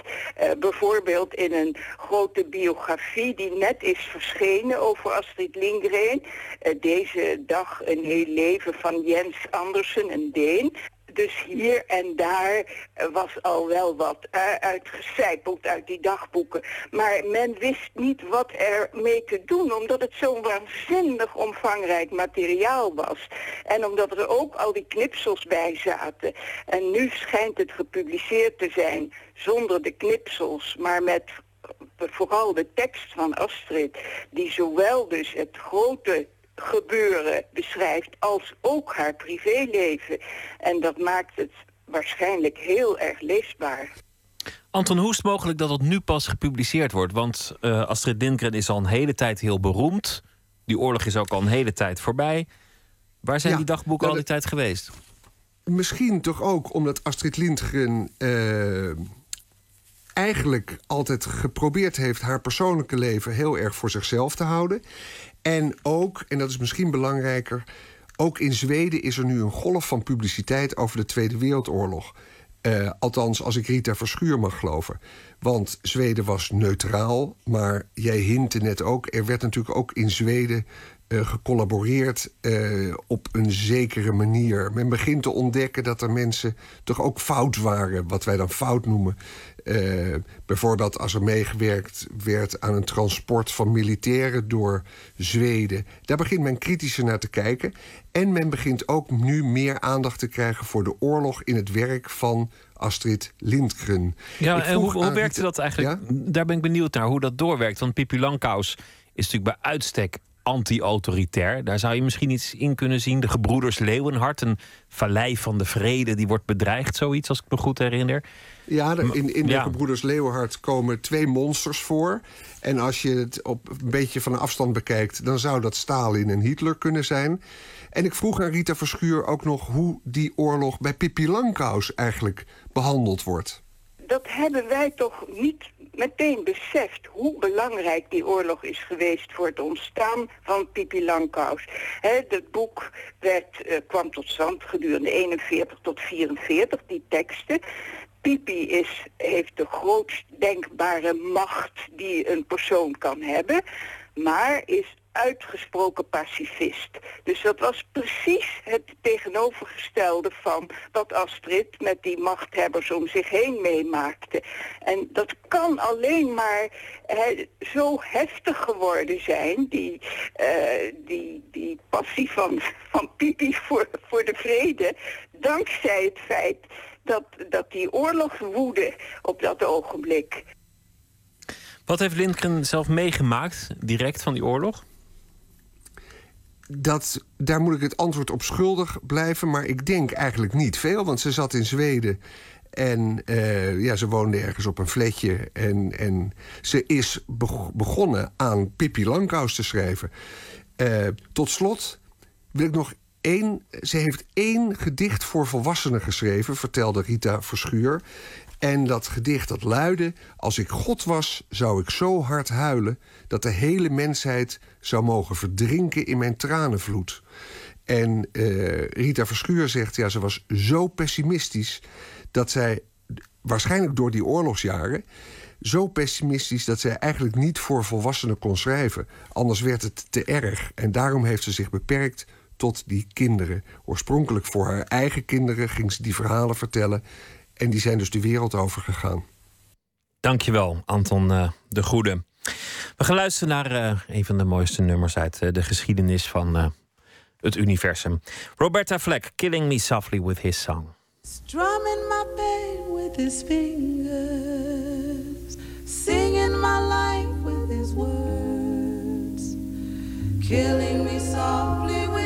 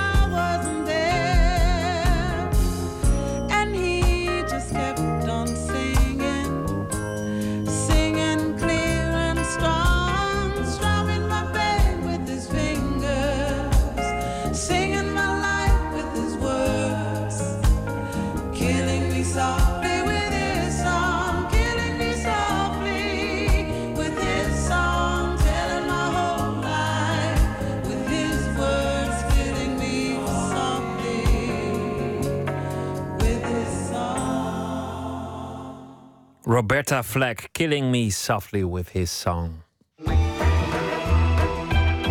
Nooit meer slapen. Trouwen met een ter dood veroordeelde. Er zijn vrouwen die het doen met volle overtuiging. Journaliste Linda Polman, eerder schreef ze het veelgeprezen boek De Crisiskaravaan, volgde voor haar nieuwe boek Death Row Dollies jarenlang het doen en laten van deze vrouwen. Ze volgde de piepkleine Texaanse anti-doodstrafbeweging en ze sprak met nabestaanden van geëxecuteerden. Een gesprek met Emmy Colau. Huntsville heeft negen gevangenissen. Dus daar zitten duizenden mensen opgesloten en duizenden mensen werken er ook in die gevangenissen. Het is een heel klein dorp, zoals heel veel dorpen in Texas. Het is eigenlijk alleen maar een kruispunt van twee hele grote highways. Je ziet ochtends zie je dan die cipiers zie je uit hun huizen tevoorschijn komen. En die klauteren in hun pick-ups en die rijden naar die gevangenissen toe in hun grijze uniformen om daar te gaan werken die dag.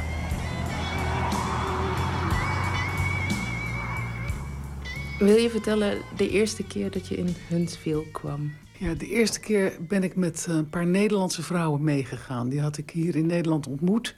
En die waren bezig met het geld inzamelen voor het uh, uh, bevrijden van een ter dood in Texas. De dag na haar huwelijk bezocht Hester haar kerstverse echtgenoot, de ter dood veroordeelde Forrest in Death Row. Ze feliciteerden elkaar niet eens, want Forrest was totaal in paniek. Hij had die ochtend een brief van zijn advocaat ontvangen. Over 90 dagen zou hij geëxecuteerd worden, stond erin. Hester probeerde een uur lang om hem te kalmeren. Tevergeefs. In zijn angst was Forrest onbereikbaar voor haar. Terug in Motel 6 kroop Hester huilend in de armen van haar vriendinnen. Die lagen met z'n zessen op een rij langs de rand van het zwembadje op het parkeerterrein. Neuzen en kinnen ingevet tegen de Texaanse voorjaarszon. Glaasjes witte wijn bij de hand.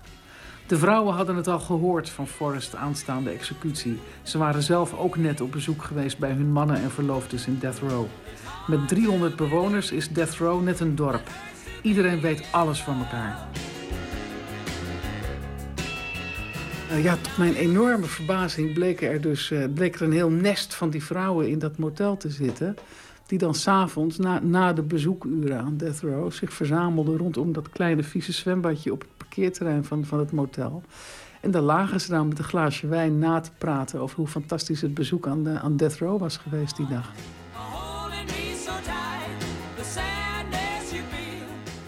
Wat vond jij van die vrouwen in het begin?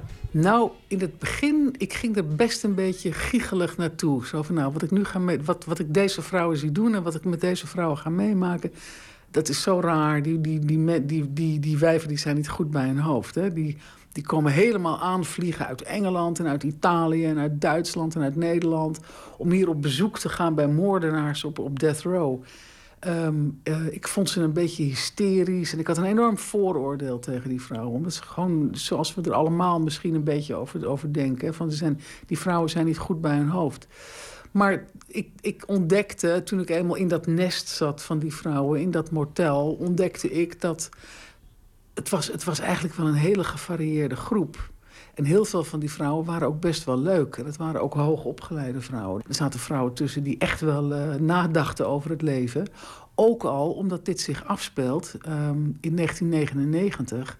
En in die tijd was het nog zo dat, het, dat eigenlijk een van de weinige kanalen waar langs je in contact kon komen met een ter dood veroordeelde, dat was Amnesty International. Dus uh, je moest de weg naar Amnesty weten te vinden. Dus het waren ook vrouwen met vaak een, een HBO-opleiding.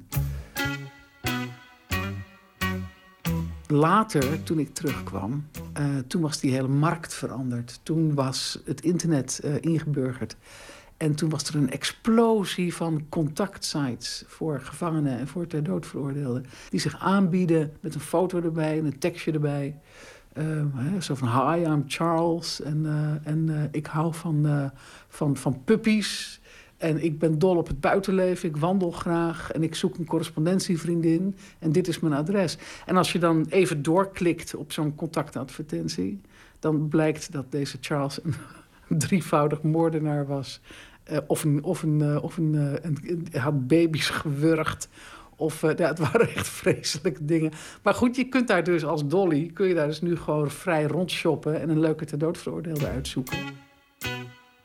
En vaak ehm, ehm, ontwikkelen dat soort correspondenties zich razendsnel... in hele eh, intensieve relaties. En dat komt omdat die mannen heel erg weinig anders te doen hebben. Die hebben heel veel tijd voor je.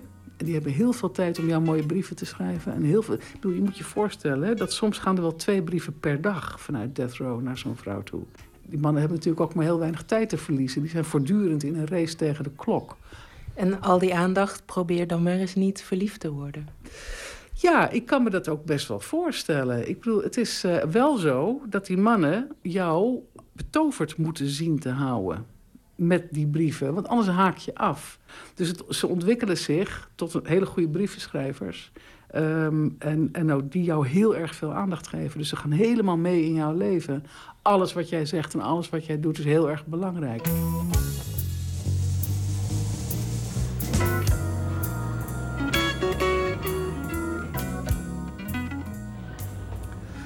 Voorportaal van Polanski's Death Row, tussen twee rijen meters hoge stalen hekken met rollen prikkeldraad erop, is amper groot genoeg voor de metaaldetectiepoort waar ik op kousenvoeten doorheen gestuurd word.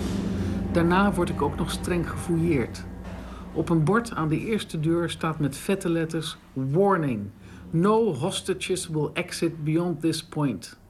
Polanski ga je binnen op eigen risico. Word je binnen gegijzeld door gevangenen die dreigen jou te doden als ze de sluis niet voor hem open doen, dan heb je pech. De persvoorlichter die met me oploopt, wijst met zwierige armgebaren. Aan uw rechterhand de faciliteiten voor lang gestraften. Links Death Row. Executies in Texas uh, dat verloopt volgens een protocol. Hè. Het is niet zomaar eventjes iemand doodmaken. Het moet echt helemaal voldoen aan een dik handboek... waarin van dag tot dag en van minuut tot minuut beschreven staat... hoe dat protocolair aangepakt wordt. Dus een, precies een week. Je krijgt eerst ik, uh, drie maanden uh, voor, voor je executiedatum. krijg je je datum aangekondigd. Dan moet je ook verschijnen voor de rechter. Weet je wel. Die gaat jou vertellen. Dan en dan word jij geëxecuteerd. Dus ook dat is protocolair vastgelegd. En dan een week voor je executie wordt een logboek geopend. De, ik meen dat dat de execution log heet of zo. Dat logboek wordt geopend en daarin wordt van, van, van minuut tot minuut vastgelegd wat jij moet doen. Dus het is allemaal heel erg gereguleerd. Het is allemaal heel erg clean gemaakt. Het is een bureaucratische aangelegenheid. Um, en dat maakt het heel onwezenlijk. Want waar het over gaat is aftellen naar het moment waarop je iemand gaat doodmaken. Nou, dan breekt de dag van de executie zelf aan. Dan wordt weer een log geopend. En dan van, en van minuut tot minuut wordt dan weer vastgelegd wat je wel en wat je niet mag.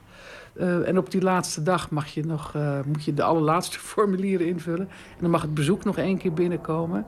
En daarna word je, word je um, uh, geboeid naar, naar, een, um, een volk, naar een busje gebracht. En dat busje dat rijdt jou dan langs een protocolair vastgelegde route brengt dat busje jou naar de executiefaciliteit in het dorp verderop.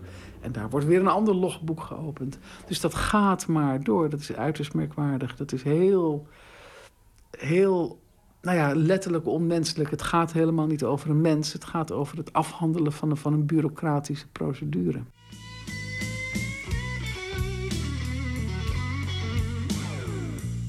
Je bent met Petra de Jong, een Nederlandse vrouw die jarenlang, 15 jaar, ja, geschreven heeft ja. met, een, um, met Jamie McCoskey. Je bent meegeweest in die laatste week voor zijn executie. Ja. Je hebt hem zelf ook gesproken. Ja. Dan heb je een uurtje of zo. Ja. Uh, dan heb je dat, al dat onderzoek al gedaan. Wat wil je dan van hem weten? Wat vraag je dan? Um, nou, ik, heb, ik, heb, ik heb een aantal ter dood veroordeelden gesproken. En er is geen seconde stilte. Het zijn hele gretige praters. Ze, hebben eindelijk iemand om tegenaan te praten. Dus je komt zelf nauwelijks aan het woord. Die gesprekken kon ik nauwelijks sturen. En dat had Jamie ook. Zodra je tegenover hem zit, begint hij te praten. Dus hij, hij bepaalt het thema. En waar hij het heel graag over wilde hebben, dat waren zijn laatste woorden. Eh, want hij kon maar niet besluiten wat die moesten worden. En zijn allerlaatste woorden aan mij waren... ehm, eh, eh, eet, eet een aardbei, want ik hield zo van aardbeien. Zo'n week dat je met iemand meeleeft en met Petra de Jong meeleeft. Hoe beleef jij dat dan? Met journalistieke distantie. Ja, dat Echt waar? Ja, ja, ja, ja, ja, ja. We leven in een wereld waarin Death Row en een filiaal van McDonald's op een paar honderd meter afstand van elkaar bestaan. En ik ben tot mijn eigen verbazing iemand die minuten na een afscheidsbezoek aan een man die ze over een paar dagen gaan doodspuiten, best trek heeft in een Big Mac. Terwijl ik aan een formica tafeltje probeer een zakje ketchup zonder knoeien open te krijgen, loopt Death Row's persvoorlichter binnen. Als het bruiloftspak straks niet past, is dat kennelijk niet het einde van de wereld. Hij ziet me niet en sluit aan achter een rijtje bemodderde en hongerige Mexicaanse dagloners. Hij torent welvarend boven ze uit.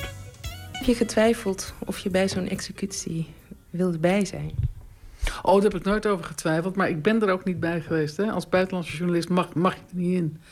Ehm, dus eh, ik, eh, als ik de kans had gehad, zou ik er absoluut bij geweest zijn. En als ik de kans nog krijg, dan wil ik er ook bij zijn. Ja. Echt waar? Ja. Ja, ja. Weer om dat te registreren. Weer om, om te kunnen communiceren met de rest van de wereld. ehm, hoe dat eruit ziet. En, en, en wat dat doet met mensen die daarnaar staan te kijken. Het is uiteraard ook, ook omdat ik het zelf wil zien. Ik wil die ervaring hebben. Ik wil, ik wil, dat, ik wil dat meemaken. Ja, ja, ja. Dus het is ja, zeg maar een soort zelfverrijking. Van, eh, het is een rare, rare drive om, eh, om zoveel mogelijk te snappen van mensen.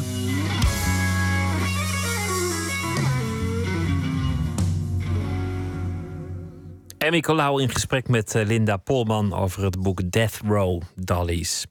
16 mei spelen de Villagers nogmaals in Nederland. Een Ierse band rond Conor O'Brien. Dit keer staan ze in Nijmegen. Een nummer van hun laatste plaat, Darling Arithmetics. En het nummer heet Courage.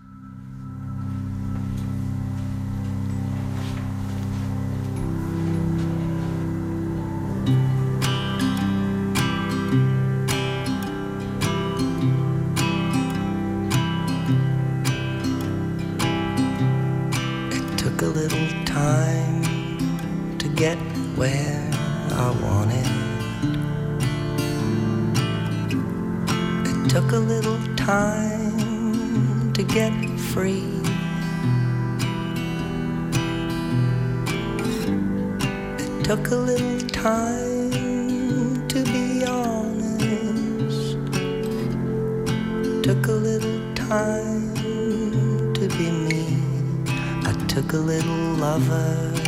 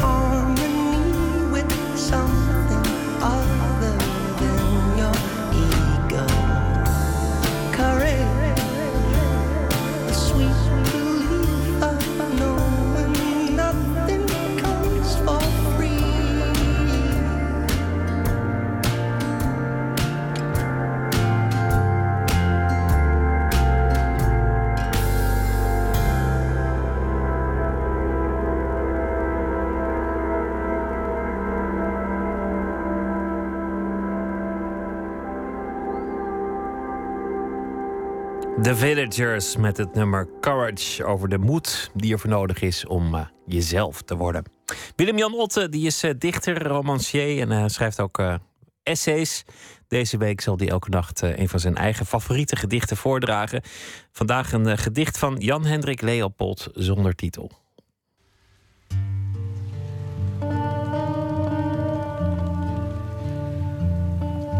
Dit gedicht van meer dan een eeuw oud lijkt altijd wanneer ik het lees gisteren geschreven. De poëzie van Jan Hendrik Leopold is altijd pasgeboren. Het gaat over één oogwenk tijdens het uitkleden door een jonge vrouw, een meisje van zichzelf.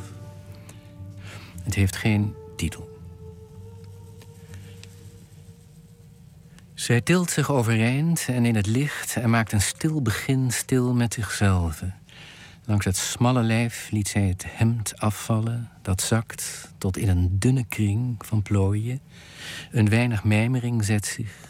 Zij ziet naar beneden de blootheid van haar eigen leden, het vreemde van het nu gebleken lichaam en de schemerbleke benen, de voeten uitgespreid en in een zachte nederigheid de tenen die bijeengedoken schuilen, al de onafgebroken opvolging en het tezamen behoren der leden alle, die zonder storen vervloeiende zijn en als te horen met zacht muziek, die werd geboren in hunne overgangen. In de rust van haar lijdelijkheid wordt zij bewust hoe vreemd, hoe wonderlijk het haar aankomt nu zij zich liet begaan alsof dit alles buiten haar was en zij zag het in een spiegelglas. Is zij ditzelfde? Is zij erin en ziet zichzelf? Waar is het begin van dit wat te denken bezig is aan zichzelf en ongewis?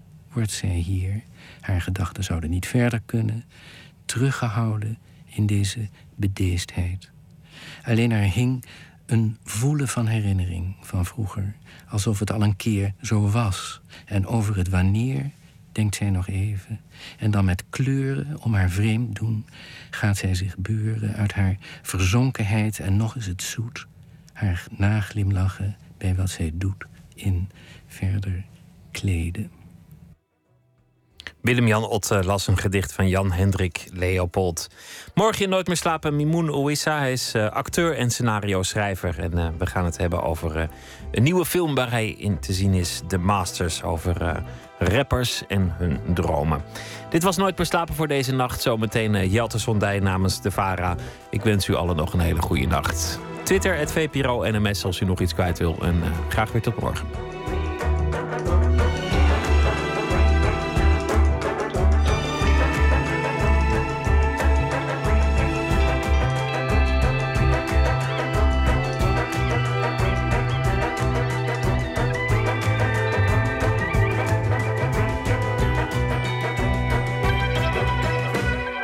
Radio 1. Het nieuws van alle kanten.